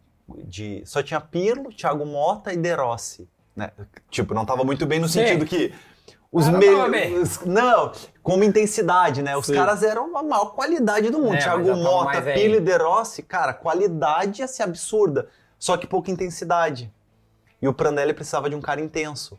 E eu era o melhor preparo físico da Itália naquele ano, Uhum. né? Porque lá sai todos os números, né? O cara Uhum. que mais corria, o cara com mais alta intensidade, com mais sprints, mais aceleração. Então, disparado na frente de todos. Voando, Juventus querendo, saindo meu nome, que Atlético de Madrid todo mundo quer, o Cesare, opa, tem dupla... Mas pode? Ah, tá. Isso Não, aí. não. Tem dupla cidadania? Tem. Tem passaporte italiano? Tem. Pô, não foi ainda pra seleção brasileira, não. Ah, é. Aí ele veio conversar comigo, né? Uhum. Eu tava no estádio suspenso, o segurança chega e fala assim, ó, o Cesare Prandelli quer falar contigo. Aí eu assim, mas vá, Ah, mas ma. Ma mangiare, mangiare! E aí o cara, ele falou, Romulo, é sério? O Cesare Prandelli tá aí no estádio, quer falar contigo, ele tá lá perto do presidente. Eu falei assim, você tá de brincadeira comigo? Ele falou, de verdade, vem comigo, me acompanha agora. Cara, sério, a minha mão começou a suar, assim, meu coração disparou. É lógico que ele ia querer que eu fosse convocado, Sim, né? claro. Lógico. O que ele vai querer conversar comigo? só queria saber se tu era um cara legal. É. E aí eu fui indo, fui indo, fui indo, fui indo. Quando eu olhei, era ele mesmo. E aí ele veio na minha direção, assim, Romulo, como é que tá? Eu falei, cara, já era. Né? Italiani, co- co- tra- traz pra nós. Ciao Romulo, come stai? Tutto bene? Olha aí. Eu, mister, beníssimo, mister. Aí, Vem que já muda, né, é, o clima muda, da conversa. muda. Aí ele falou, vem cá, eu preciso falar contigo. Aí me levou num lugarzinho, assim, no, mais reservado no estádio. Falou assim, como é que tu tá? Eu falei, tô bem? E ele assim, então é o seguinte, se eu te convocar pra seleção italiana, pra jogar a Copa no teu país, onde tu nasceu, que ia ser no Brasil, né, Sim. 2014, foi no Brasil. Tu, tu, tu vai ver isso como, cara, outro nível, outro patamar, aquele orgulho Uhum. todos, tal, marketing, ou pra ti vai ser uma um orgulho, mas por vestir a camisa do nosso país. Caramba, que, que situação. Foi isso que ele falou. Eu falei assim, mister, pra mim isso é um sonho. Se eu for convocado pelo senhor, eu vai ser um sonho que eu vou estar realizando, vai ser a maior alegria da minha vida, profissionalmente falando. Então tu tá convocado. Ninguém sabia, só eu e ele, assim, sem ninguém, sem esquema, que a gente, a gente ouve muito falar em esquema, né, na seleção, do empresário com não sei o que. Limpo, assim. O cara não estava preocupado se eu ia jogar, se eu ia render. Ele queria saber se pra mim seria uma questão de orgulho vestir a camisa da seleção italiana. Caralho, velho. E aí quando eu respondi isso pra ele, ele falou, tu tá convocado. Aí saiu a convocação umas duas semanas depois eu tava. E aí saiu depois outra eu tava. E a gente fez toda a preparação pra Copa do Mundo, né? Fizemos- Jogou quantos jogos no fim? É, participei de um jogo só, Uhum. porque aí me veio a pubalgia. Duas, não, duas não, uma semana depois que ele me convocou, veio a pubalgia. Ah, meu. Uma semana depois. Não acredito. E aí foi uma pubalgia terrível, terrível. Não conseguia levantar da cama, não conseguia espirrar, não conseguia rir, não conseguia falar alto. E aí até saiu no mundo inteiro um negócio que é, a gente tava fazendo a preparação. Eu tentando, né? Com dor, com dor, mas não conseguia sair do lugar, não conseguia sprintar, não conseguia nada. Não conseguia performar bem. Aí ele me chama e fala assim: Romo, tá acontecendo alguma coisa? Porque os teus números são os melhores de toda a Série A. Só que aqui tá um pouco abaixo, aqui na, Uhum. nos treinos. Tá acontecendo alguma coisa? Ele É. queria saber se eu tava me preservando pra não me machucar pro Mundial, né? Uhum. Porque vários jogadores baixam um pouco o ritmo, né? Pra não Pra perder não o machucar. Mundial, pra não machucar. Cara, eu desabei assim, ó. Quando ele perguntou isso, porque ele tava falando e eu tava pensando assim, ó, eu falo a verdade e tô fora, ou eu minto e tô dentro, né? Porque se eu falar assim pra ele, mister, eu vou atropelar no Mundial, eu tô segurando, não quero machucar, né? Sim. Ele, ah, então tá bom, mas dá uma acelerada aqui, ali, faz um pouco mais de força. Ele vai me contar uma história assim e a gente ia junto, né, pro Mundial. E aí eu desabei, assim, eu chorava, chorava, chorava. E ele ficou me olhando, o que foi? Porque eu não falei nada, eu só chorava, né? E ele, calma, o que que foi? Ele me abraçou assim, né? Fiquei, cara, quase um minuto chorando. É muito tempo. Porra.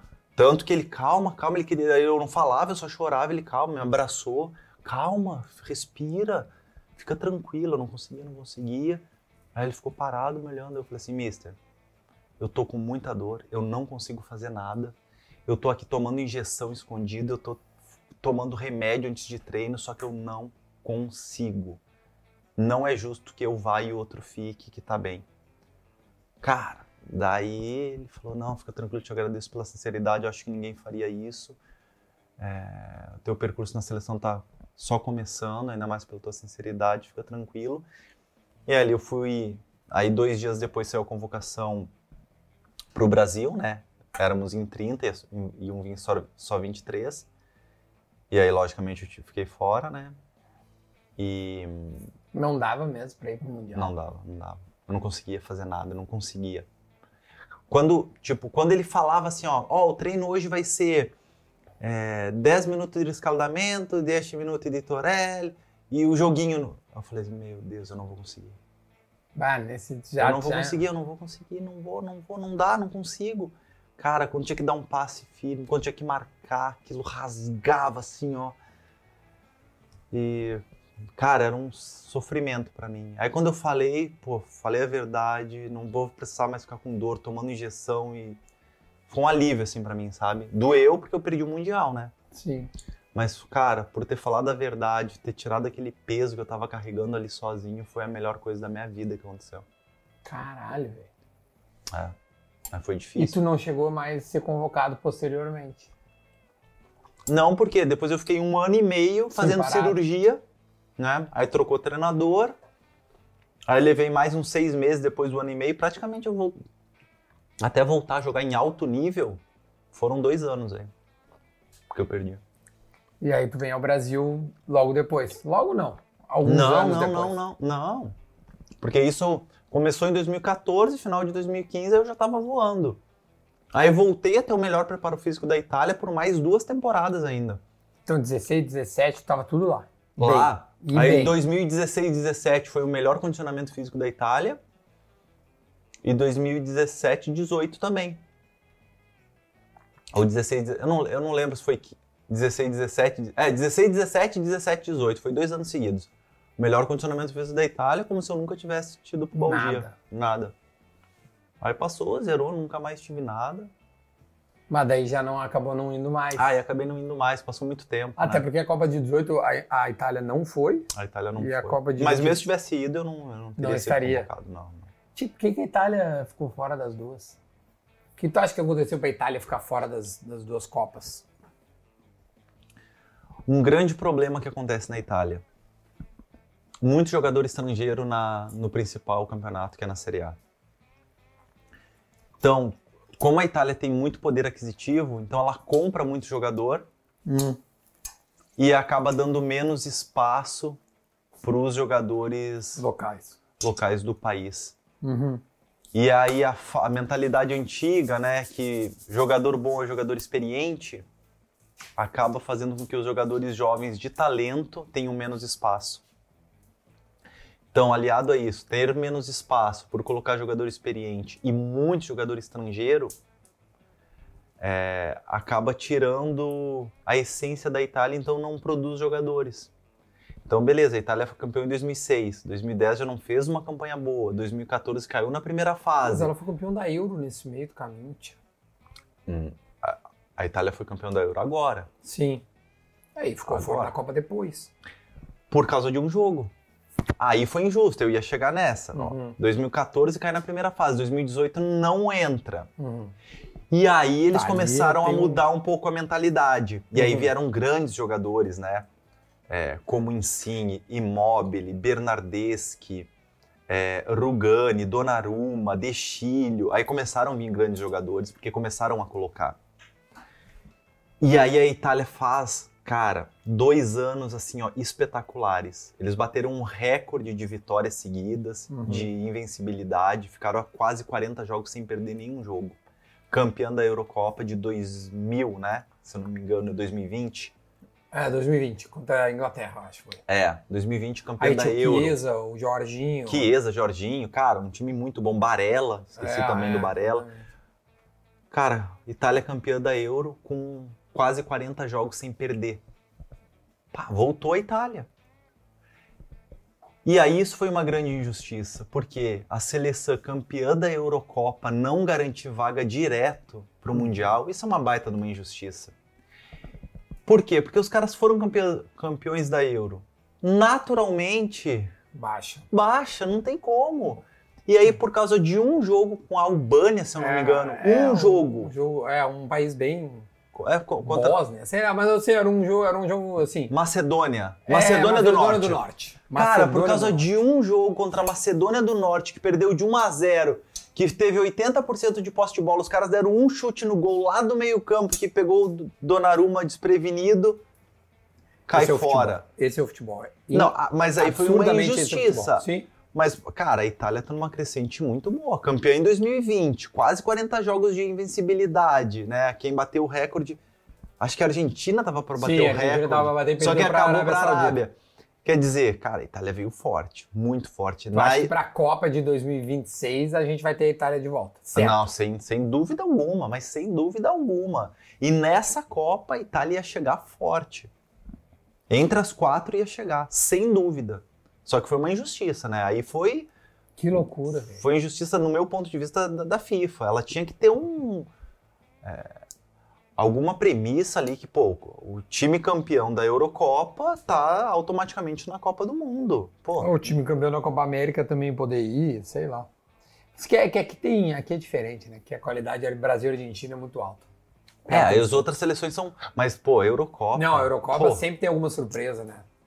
Sempre tem. Coloca que os caras na lá na Rússia foi a, a Islândia, A Is- por exemplo. é, Né? Tipo, Grécia. é, esse ano. Esse ano foi. É, e- e- e- entra alguns países assim que, que surpreendem mesmo. Assim, é. E a Itália foi bizarro tá fora. Achei bizarro. É. Exato, exatamente. Mas foi uma injustiça. Tchê, e, e- e chegando no Cruzeiro campeão, ah, tu falaste, ah, tu, o Cruzeiro, tchê, é uma loucura e tal. Né? O que fizeram com o Cruzeiro, vamos dizer assim, né? E o que, que fizeram com o Cruzeiro, assim, tipo, o que que tu viu de antes e depois, quando tu chega e como, agora que tu saiu recentemente, tipo, e também queria que tu entender, me contasse a, a mudança quando o, o Ronaldo e a, a, né, essa administração, ela assume, o que que... É, quando a holding do Ronaldo chega, né? Cara, então, eu volto da Itália, é, teve esse convite, né, para colocar o Cruzeiro de volta à Série A, que era um desafio muito grande, que a maioria dos, do- dos jogadores que diziam, né, que amavam o clube, saíram fora, pouquíssimos ficaram, né? Salário muito mais baixo, desorganização, sem garantias de receber, funcionários que ganhavam mil reais, mil e poucos reais por mês já não estavam recebendo há seis meses, tá? Cara, eu tive, eu tive uma conversa com, com o presidente, o presidente falou assim, ó, comida não vai faltar, se precisar trazer os familiares aqui, a gente abre os- o, o refeitório, mas pelo menos comida não falta. Ca- Cara, isso Ele tava se orgulhando que comida não ia faltar. não, mas não é que estava se orgulhando, mas, cara, o cara tava remando sozinho. Sim. Por quê? Porque os patrocinadores tinham abandonado. Não tinha mais crédito no mercado, porque quase um bi de dívida. Quem que ia, né, Não, não, vender pro Cruzeiro, né?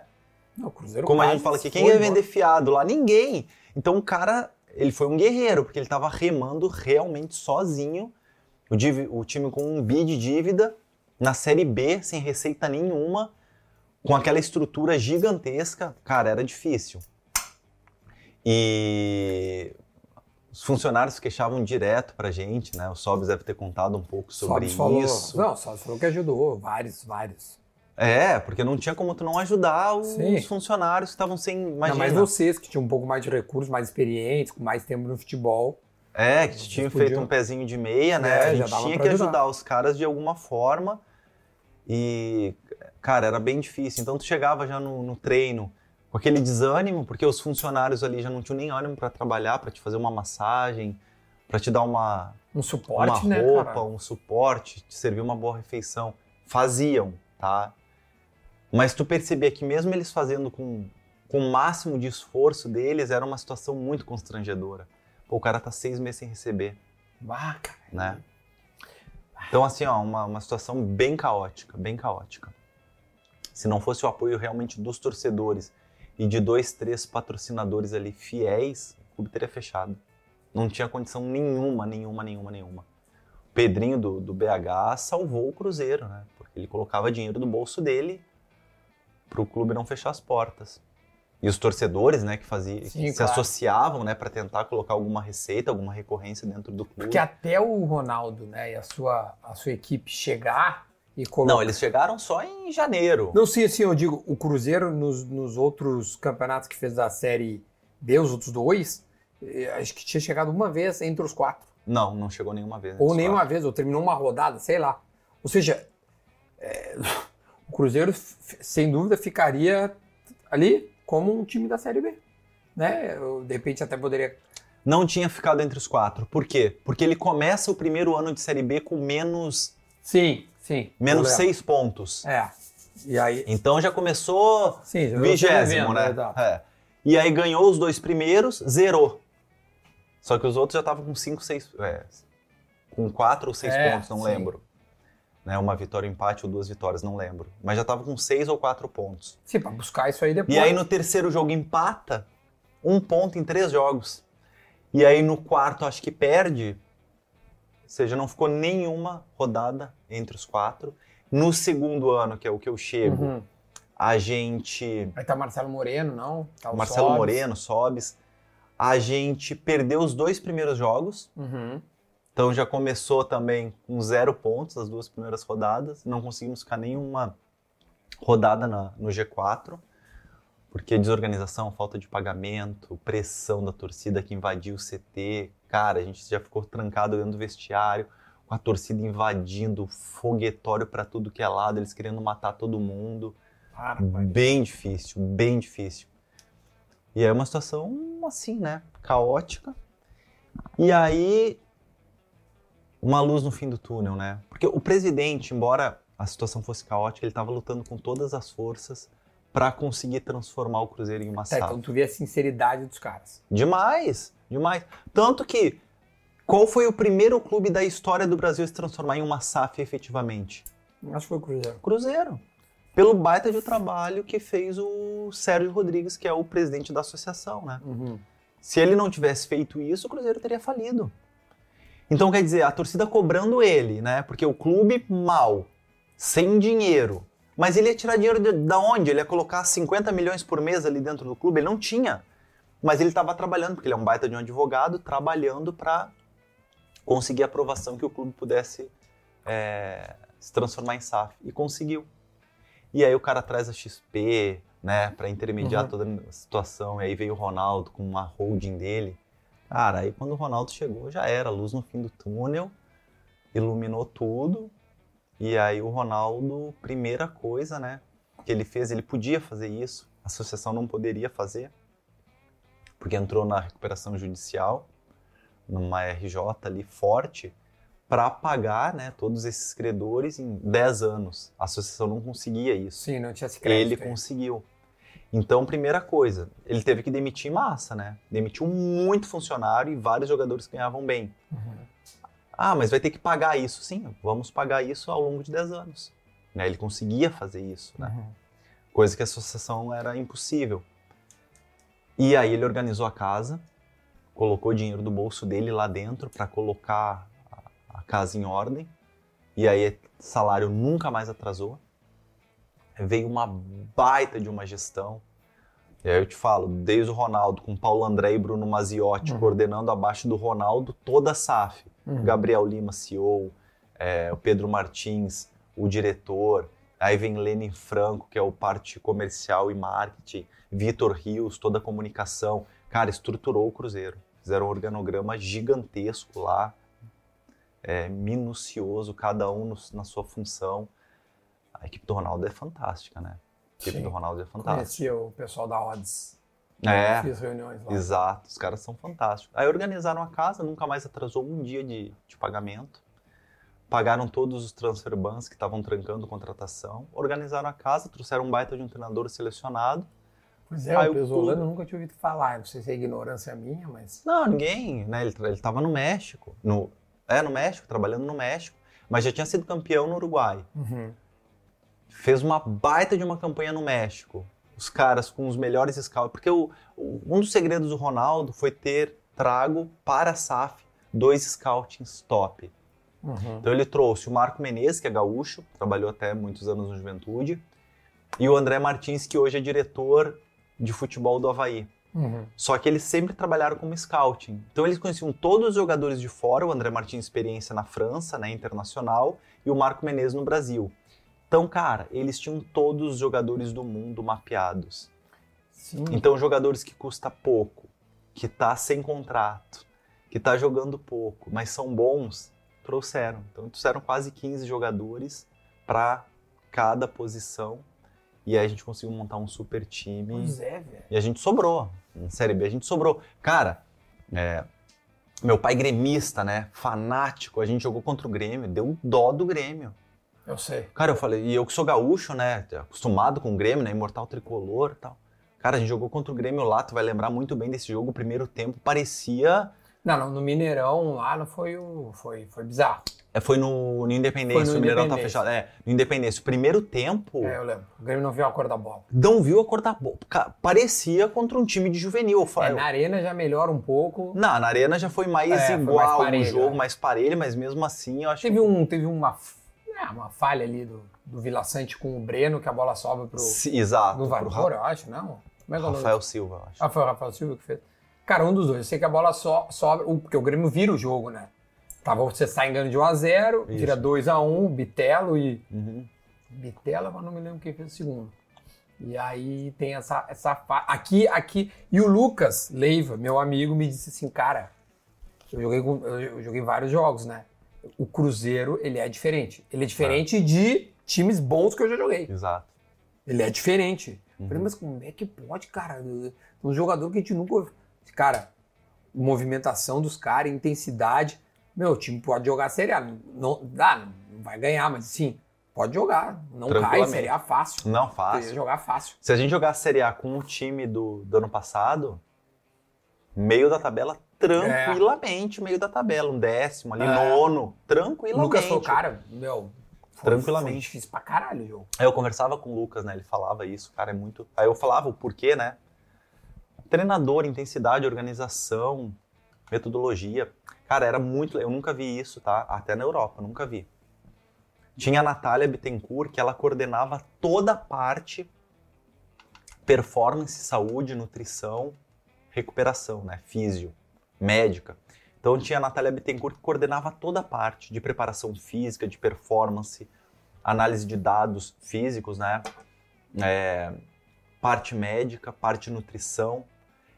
Então, quer dizer, o preparador físico não ia dar nenhum tipo de treino sem falar com a parte médica, com a parte de físio, com a parte de nutrição, com a parte de performance. Quer dizer, então todos os treinos eram Integrado, muito integrado, programados, muito muito programados. Então, a gente teve praticamente lesão zero e performance sobrava de todos. Não os- sobrava, velho. Sobrava, o cara olhava na sobrava. tabela 15 pontos na frente, mas o que, que é isso? Não, mas no jogo mesmo. Cara, a gente jogou Sim, contra você um- refletia na tabela daí, É, né? Porque, porque era bizarro, velho. Era Exato. bizarro. Mas foi muito legal, um ano muito proveitoso ali. Ronaldo chegou, organizou a casa. E como é que foi a primeira vez que tu viu o Ronaldo? Ah, tipo assim. Eu queria um autógrafo do Ronaldo na minha vida, né? Chegar. Aí eu tô trabalhando com o cara, né? No Cruzeiro, na E ele reconstrução. te reconhecendo, Rômulo. É É, um cara importante que pra cara, nós. pela precisamos de madrugada, né? Pela madrugada. E, cara, eu- e ele me convidou agora, na minha saída do Cruzeiro, ele me fez um convite pra participar da holding dele. Ah, é? É. Cara, convite de honra. Ele falou assim: eu vou te trazer pra holding, pro grupo. Não para o Cruzeiro, né? Pra holding. Ou tu vai pro Baladoli, ou tu vai. Sei Ah, onde. pro grupo dele, né? Ele até deu, tem. Se vocês buscar, tem uma. uma... Ele ao vivo no, no Ronaldo TV Sim, falando. naquelas tweets dele que ele fazia as É, ele falando, aí ele fala assim, não são palavras minhas, tá? São palavras dele. Pô, o Romulo é um cara diferenciado, estuda futebol, é um cara que precisa continuar no futebol. Cara, fala um monte de coisa legal de mim assim. Ele tava num, com outro assunto. Cara, todo mundo mandando mensagem, não tinha visto quando eu olhei, pô, de arrepiar. E aí ele fez o convite, né? Inclusive o Cruzeiro queria que eu começasse já a trabalhar, né? Um dos primeiros projetos é a partir de janeiro. É, já trabalhar no clube na parte da direção agora. Uhum. Aí eu falo pra todo mundo, cara, eu não recusei o convite do Ronaldo. Eu só falei que agora não é o momento, né? Porque ainda quer porque eu, jogar. eu tenho muita lenha pra queimar fisicamente. Eu sobro nos meninos de 20 anos fisicamente, né?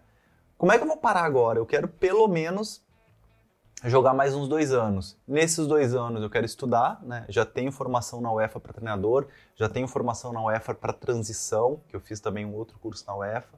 Estou estudando igual um louco aqui.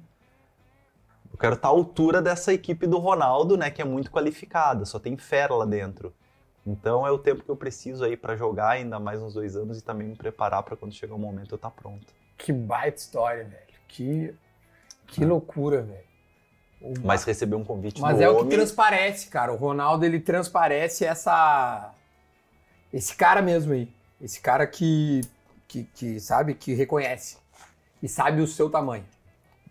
É, a- as pessoas que. Eu fui lá na Odds fazer reunião, né? Os caras, eu quase fui trabalhar na, na Ronaldo TV durante a Copa. Acabou que, que, que eles mudaram os planos e tal. Mas quase fui, quase fui mesmo. E aí eu, eu conheci uma galera lá. O Ronaldo não, infelizmente não. Não cruzei com ele, mas cruzei com a, com a rapaziada dele lá e vi o tamanho desses caras, assim. O que eles estão fazendo, sabe? eles são gigantescos. Eles são cara. gigantescos. São gigantescos. E o bom do Ronaldo é que ele é o presidente, ele é o dono do clube. Só que como treinador, ele não fala de futebol. Isso é muito bom. Porque se tem um presidente que fala de futebol, que se mete no dia a dia, nos treinos, na formação, isso atrapalha o desempenho. Uhum. Deixa a cabeça do treinador confusa. Porque é condiciona. grande, né? É, muito condiciona. grande, né? Porque se ele pega e fala assim, tá, pô, mas eu colocaria o fulano. Cara, vai condicionar o treinador a colocar o fulano mesmo se não é a coisa certa. E ele não fala de futebol justamente para deixar o treinador livre para É, porque a, a palavra dele tem muito, né? ter muita, muita força. Tchê, olha aqui, a gente tem um quadro chamado. Pô, tem umas perguntas legais aqui, cara. Hum. Ó, Gimo Cupim, tá? Gimo Cupim tá comigo, coloca aí embaixo aí. Os guris já colocaram. Um abraço pra, pro André, pro, também pro Michel lá da agência, que tá sempre comigo aqui. Pô, aliás, tá bonito o estúdio, rapaziada da Bela Vista, prato fino. O bistec aqui também a gente tá comendo aqui. Então tá todo mundo aqui muito bem posicionado. iPlace, KTO, tá todo mundo junto. E aí tem a perguntinha Gimo Cupim, que às vezes, Rômulo, é umas perguntinhas mais picantes, mas olha, acho que a tua carreira não tem muita coisa muito né, bombástica, às vezes é umas polêmicas. É muita curiosidade, cara. Vie- Vieram muitas coisas aqui, achei umas coisas bem legais, velho. Ah, por exemplo, o Felipe mandou assim: por que, que tu nunca jogou no Grêmio, se tu é gaúcho? E o teu pai é gremista? Não é? Cara, É assim, uma boa ó, pergunta. é uma boa pergunta. Pô, se eu jogasse agora no Grêmio, né? Visto até que o Grêmio tá precisando ali Olha né, aí, de intensidade, rapaz! eu ficaria muito feliz, né? O Meu Grêmio tá pai, precisando de um lateral direito, porque o Grêmio não tem um, um reserva pro Fábio. Exato. Atualmente, viu só? Exato. E se o Renato, que é aí o cara mais intenso aí do, do Brasileirão, tá aí, né? Cara, o homem tá se colocando à disposição, velho. Mas assim, o meu pai ia ficar felizaço demais. Eu também, lógico, né? Ser gaúcho. E. Cara, eu quase vim três vezes pro Inter. Numa Pro delas. Inter? É, pro Inter. Numa delas, inclusive, o Dave, que é o cara de, que contrata no Internacional, que é o. é, lá na Itália se chama o Uomo Mercato, né? Ele que. Ah, é, é o, o cabeça. É o CAPA. É. No Internacional é o CAPA, que é o Centro de Análise... Isso. Produ- é, Aí tem o. Dave, que inclusive é da minha cidade, né? Uhum. A gente até ia, ia almoçar junto, ele acabou ficando empenhado com os treinamentos do, do Inter.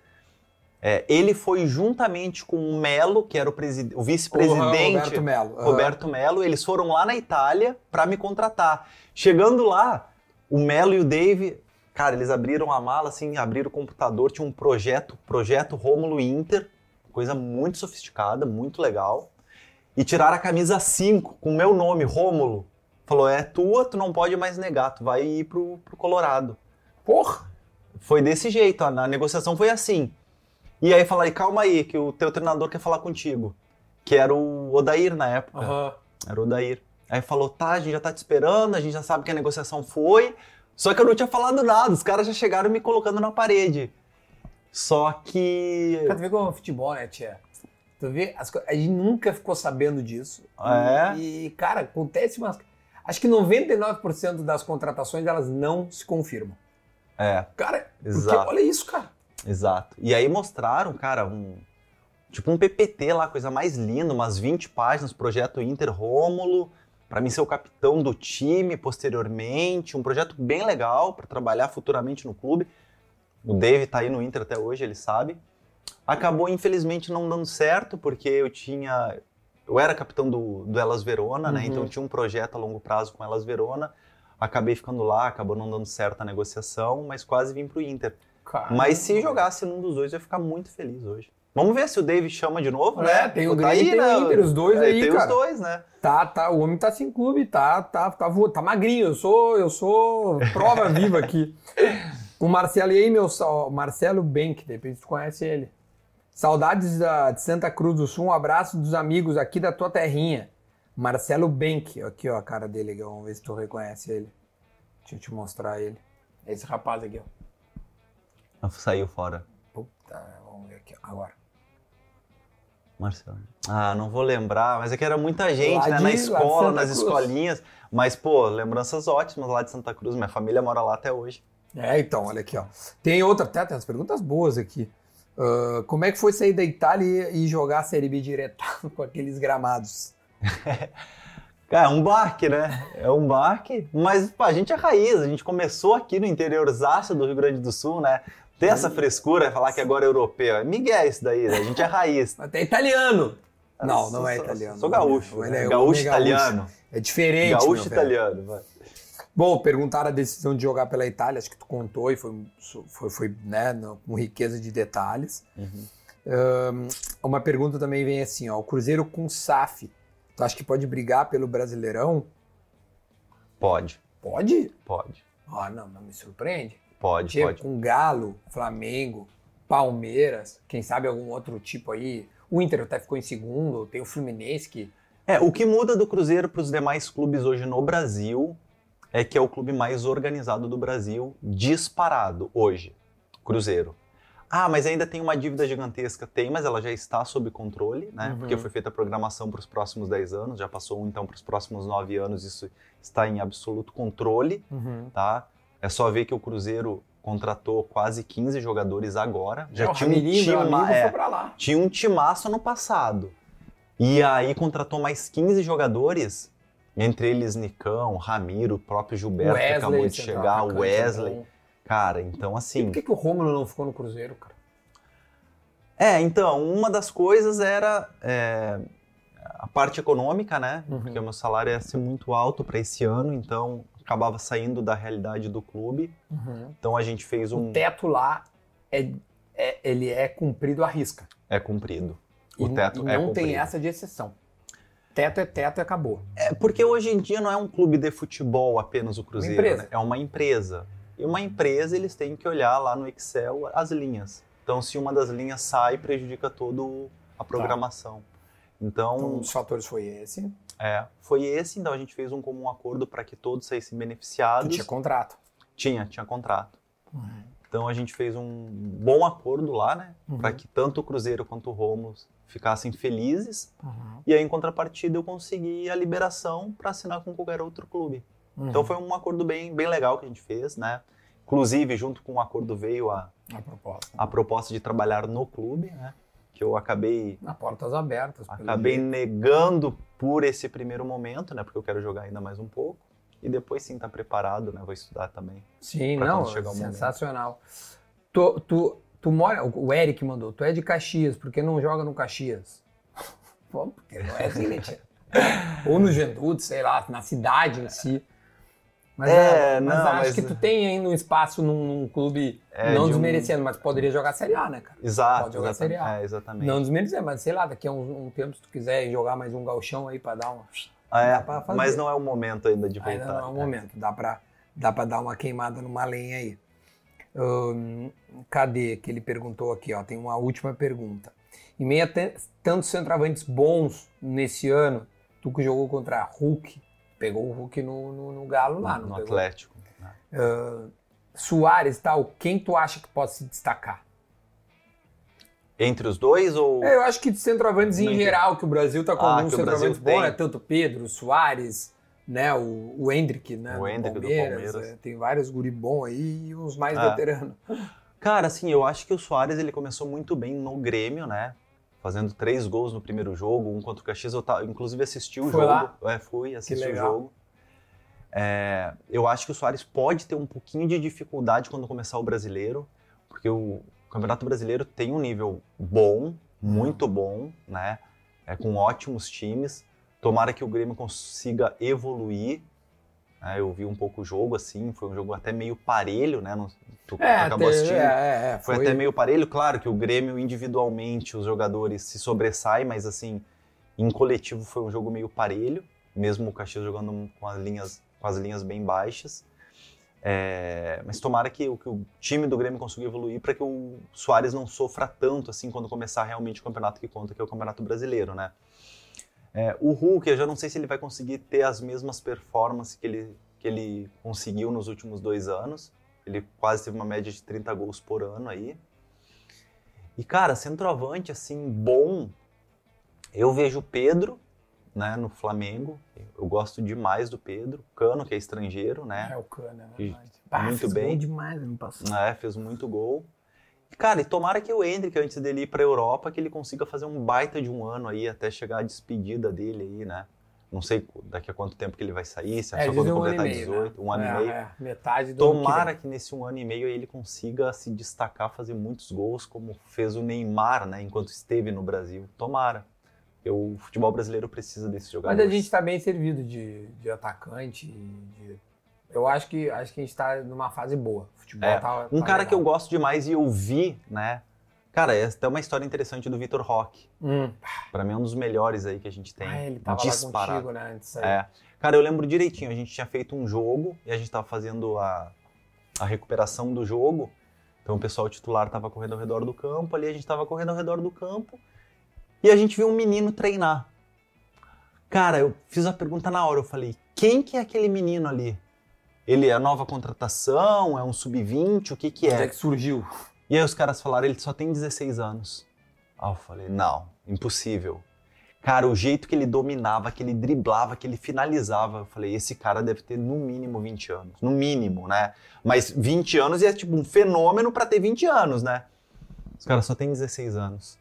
A gente parou o treino, né? Parou, paramos a corrida pra ver ele treinar. 16 anos.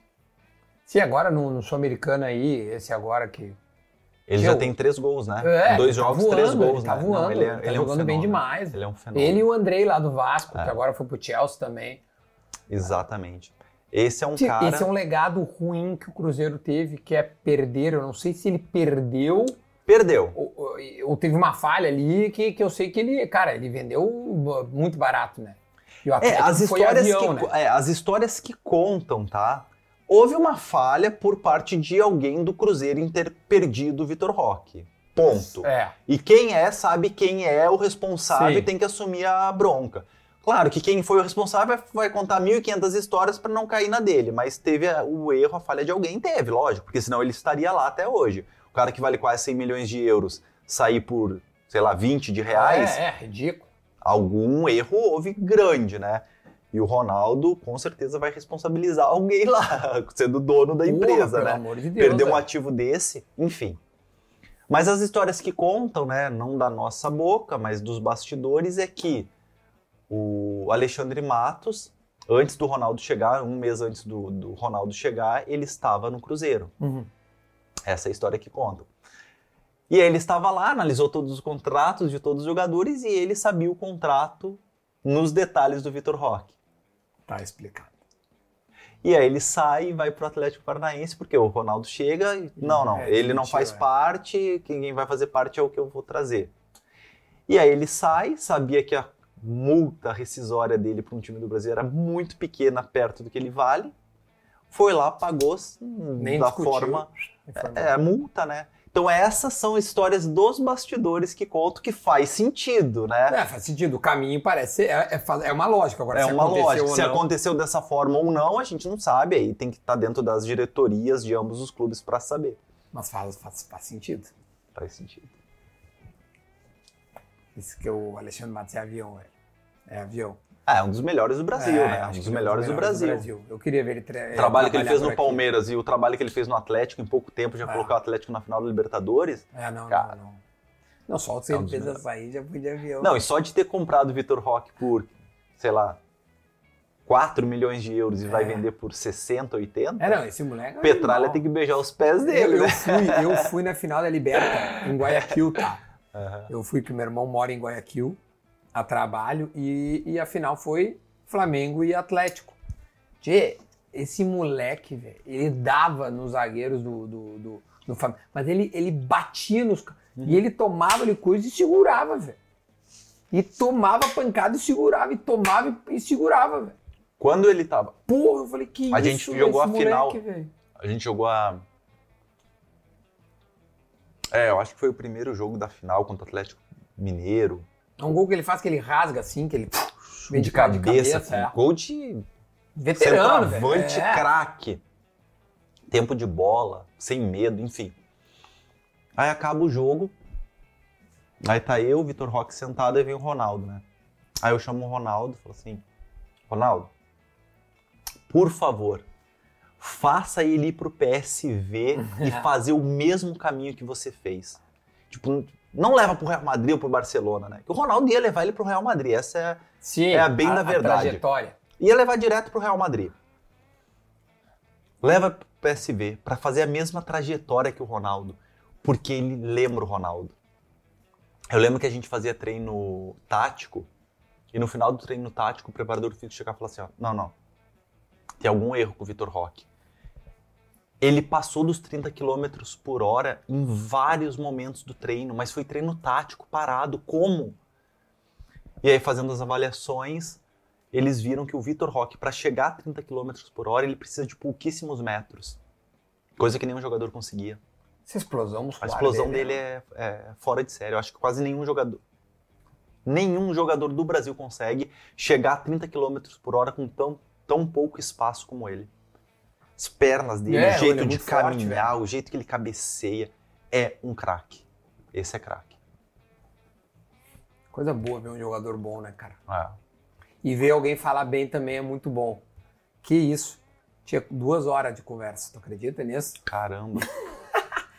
Cara, tu é um monstro, velho. É, o Ronaldo tem razão. Agora eu entendi porque que o Ronaldo se apaixonou por ele. Porque nós nos apaixonamos. Eu não consegui nem pedir pra galera dar like. Eu esqueci, porque de tanto que nós conversamos. Eu, eu esqueci. Ah, mas uma coisa eu não vou esquecer. Eu quero que tu escolha uma palavra pra marcar aqui o final dessa conversa. Pra provar que a rapaziada chegou até o final. Então, a galera vai comentar lá alguma coisa que eu quero que tu pense aí na tua cabeça, que palavra pode resumir a nossa conversa, que vai é, mostrar pra gente, pô, a rapaziada chegou até o final, viu tudo, essas duas horas de conversa, foi uma, cara, foi incrível, incrível, incrível, incrível, vai dar corte, vai dar é, é, é, chamadas legais, Rômulo, muito, muito, cara, muito legal mesmo, velho. Eu agora entendi o que, que o Ronaldo é, é, viu em ti, eu vi a mesma Obrigado, coisa. imagina. E, cara, para mim seria uma satisfação muito grande. Eu estou estudando, né, me formando na, na Itália, Uhum. curso da, da UEFA, para ser um dos treinadores aí do Brasil com, com uma bagagem, né, com peso, com algo diferente.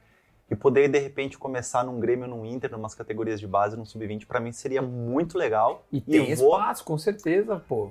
Tem porque os, os treinadores. Um problema é que os treinadores do Brasil eles não estão estudando onde devem estudar para que a gente consiga aumentar o nível do futebol brasileiro. Uhum. Então, tomara que a gente consiga aí puxar a fila para que isso aconteça o quanto antes. Claro que temos grandes treinadores brasileiros, lógico. Não, sem vários, dúvida. Mas vários. tu pode ser um deles, né, cara? O Alex, É. agora que foi pro Havaí, né? Fez É, essa... mas trazer essa mentalidade de principalmente estudar fora. Sim. Não que aqui dentro não tenhamos bons cursos, tá? Eu vou- também vou fazer toda a formação na, na CBF. É, A, B, C lá. É, a B, A e Pro, né? Eu Uhum. quero fazer, tá na CBF, porque é um bom curso. Mas, né, quando um grande economista quer dominar o mercado, ele vai para onde? Ele vai para o Vale do Silício, ele vai para os Estados Unidos. Então a gente quer ter boa formação, tem que ir para a Europa, né? Não tem como. E a CBF vai chegar naquele nível. Mas tomara que a gente consiga puxar a fila aí. Eu ia ficar muito feliz se pudesse se concretizar. São duas coisas, então. Tá, e o que, que a gente pode pedir pra rapaziada comentar? Que palavra que tu gostaria de deixar? Uma, pala uma palavra, mesmo, uma palavra. Uma. otimismo. Otimismo. Então coloca lá, cara, otimismo, até porque a tua história é de, de quem acreditou, né, cara? De- Uhum. Porque essa lesão aí, cara. Porra, eu tive acho que 1% do que tu teve e já era dolorido. Cara que faz cinco cirurgias e dá a volta por cima e segue jogando, é campeão né, brasileiro da Série B, que deve ter sido uma alegria muito grande, embora tu tenha passado por tanta coisa legal. Ter ganho a Série B deve ter sido super. Porra, deve ter voltado pro Cruzeiro, só imagino o quão legal foi. E Pela a história, história, no foi, Cruzeiro né? foi muito legal. Pô, para a história do. Cruzeiro é significativo. Romulo, obrigado, cara, de coração. Eu que tá? agradeço. Adorei, Vai tapar. Gostei muito, otimismo. Coloca aí então nos comentários. Vou pedir também para vocês seguirem o canal, tá? Seguirem não, né? Se inscrever, seguir no Instagram. Então, é, te inscreve no canal aí, deixa o teu like e a gente vai voltar toda segunda-feira às 7 horas e de vez em quando nas quintas-feiras, quando a gente tá com muito bom humor, a gente sobe entrevista também. Então, a gente fica por aqui até o próximo assado. Tchau.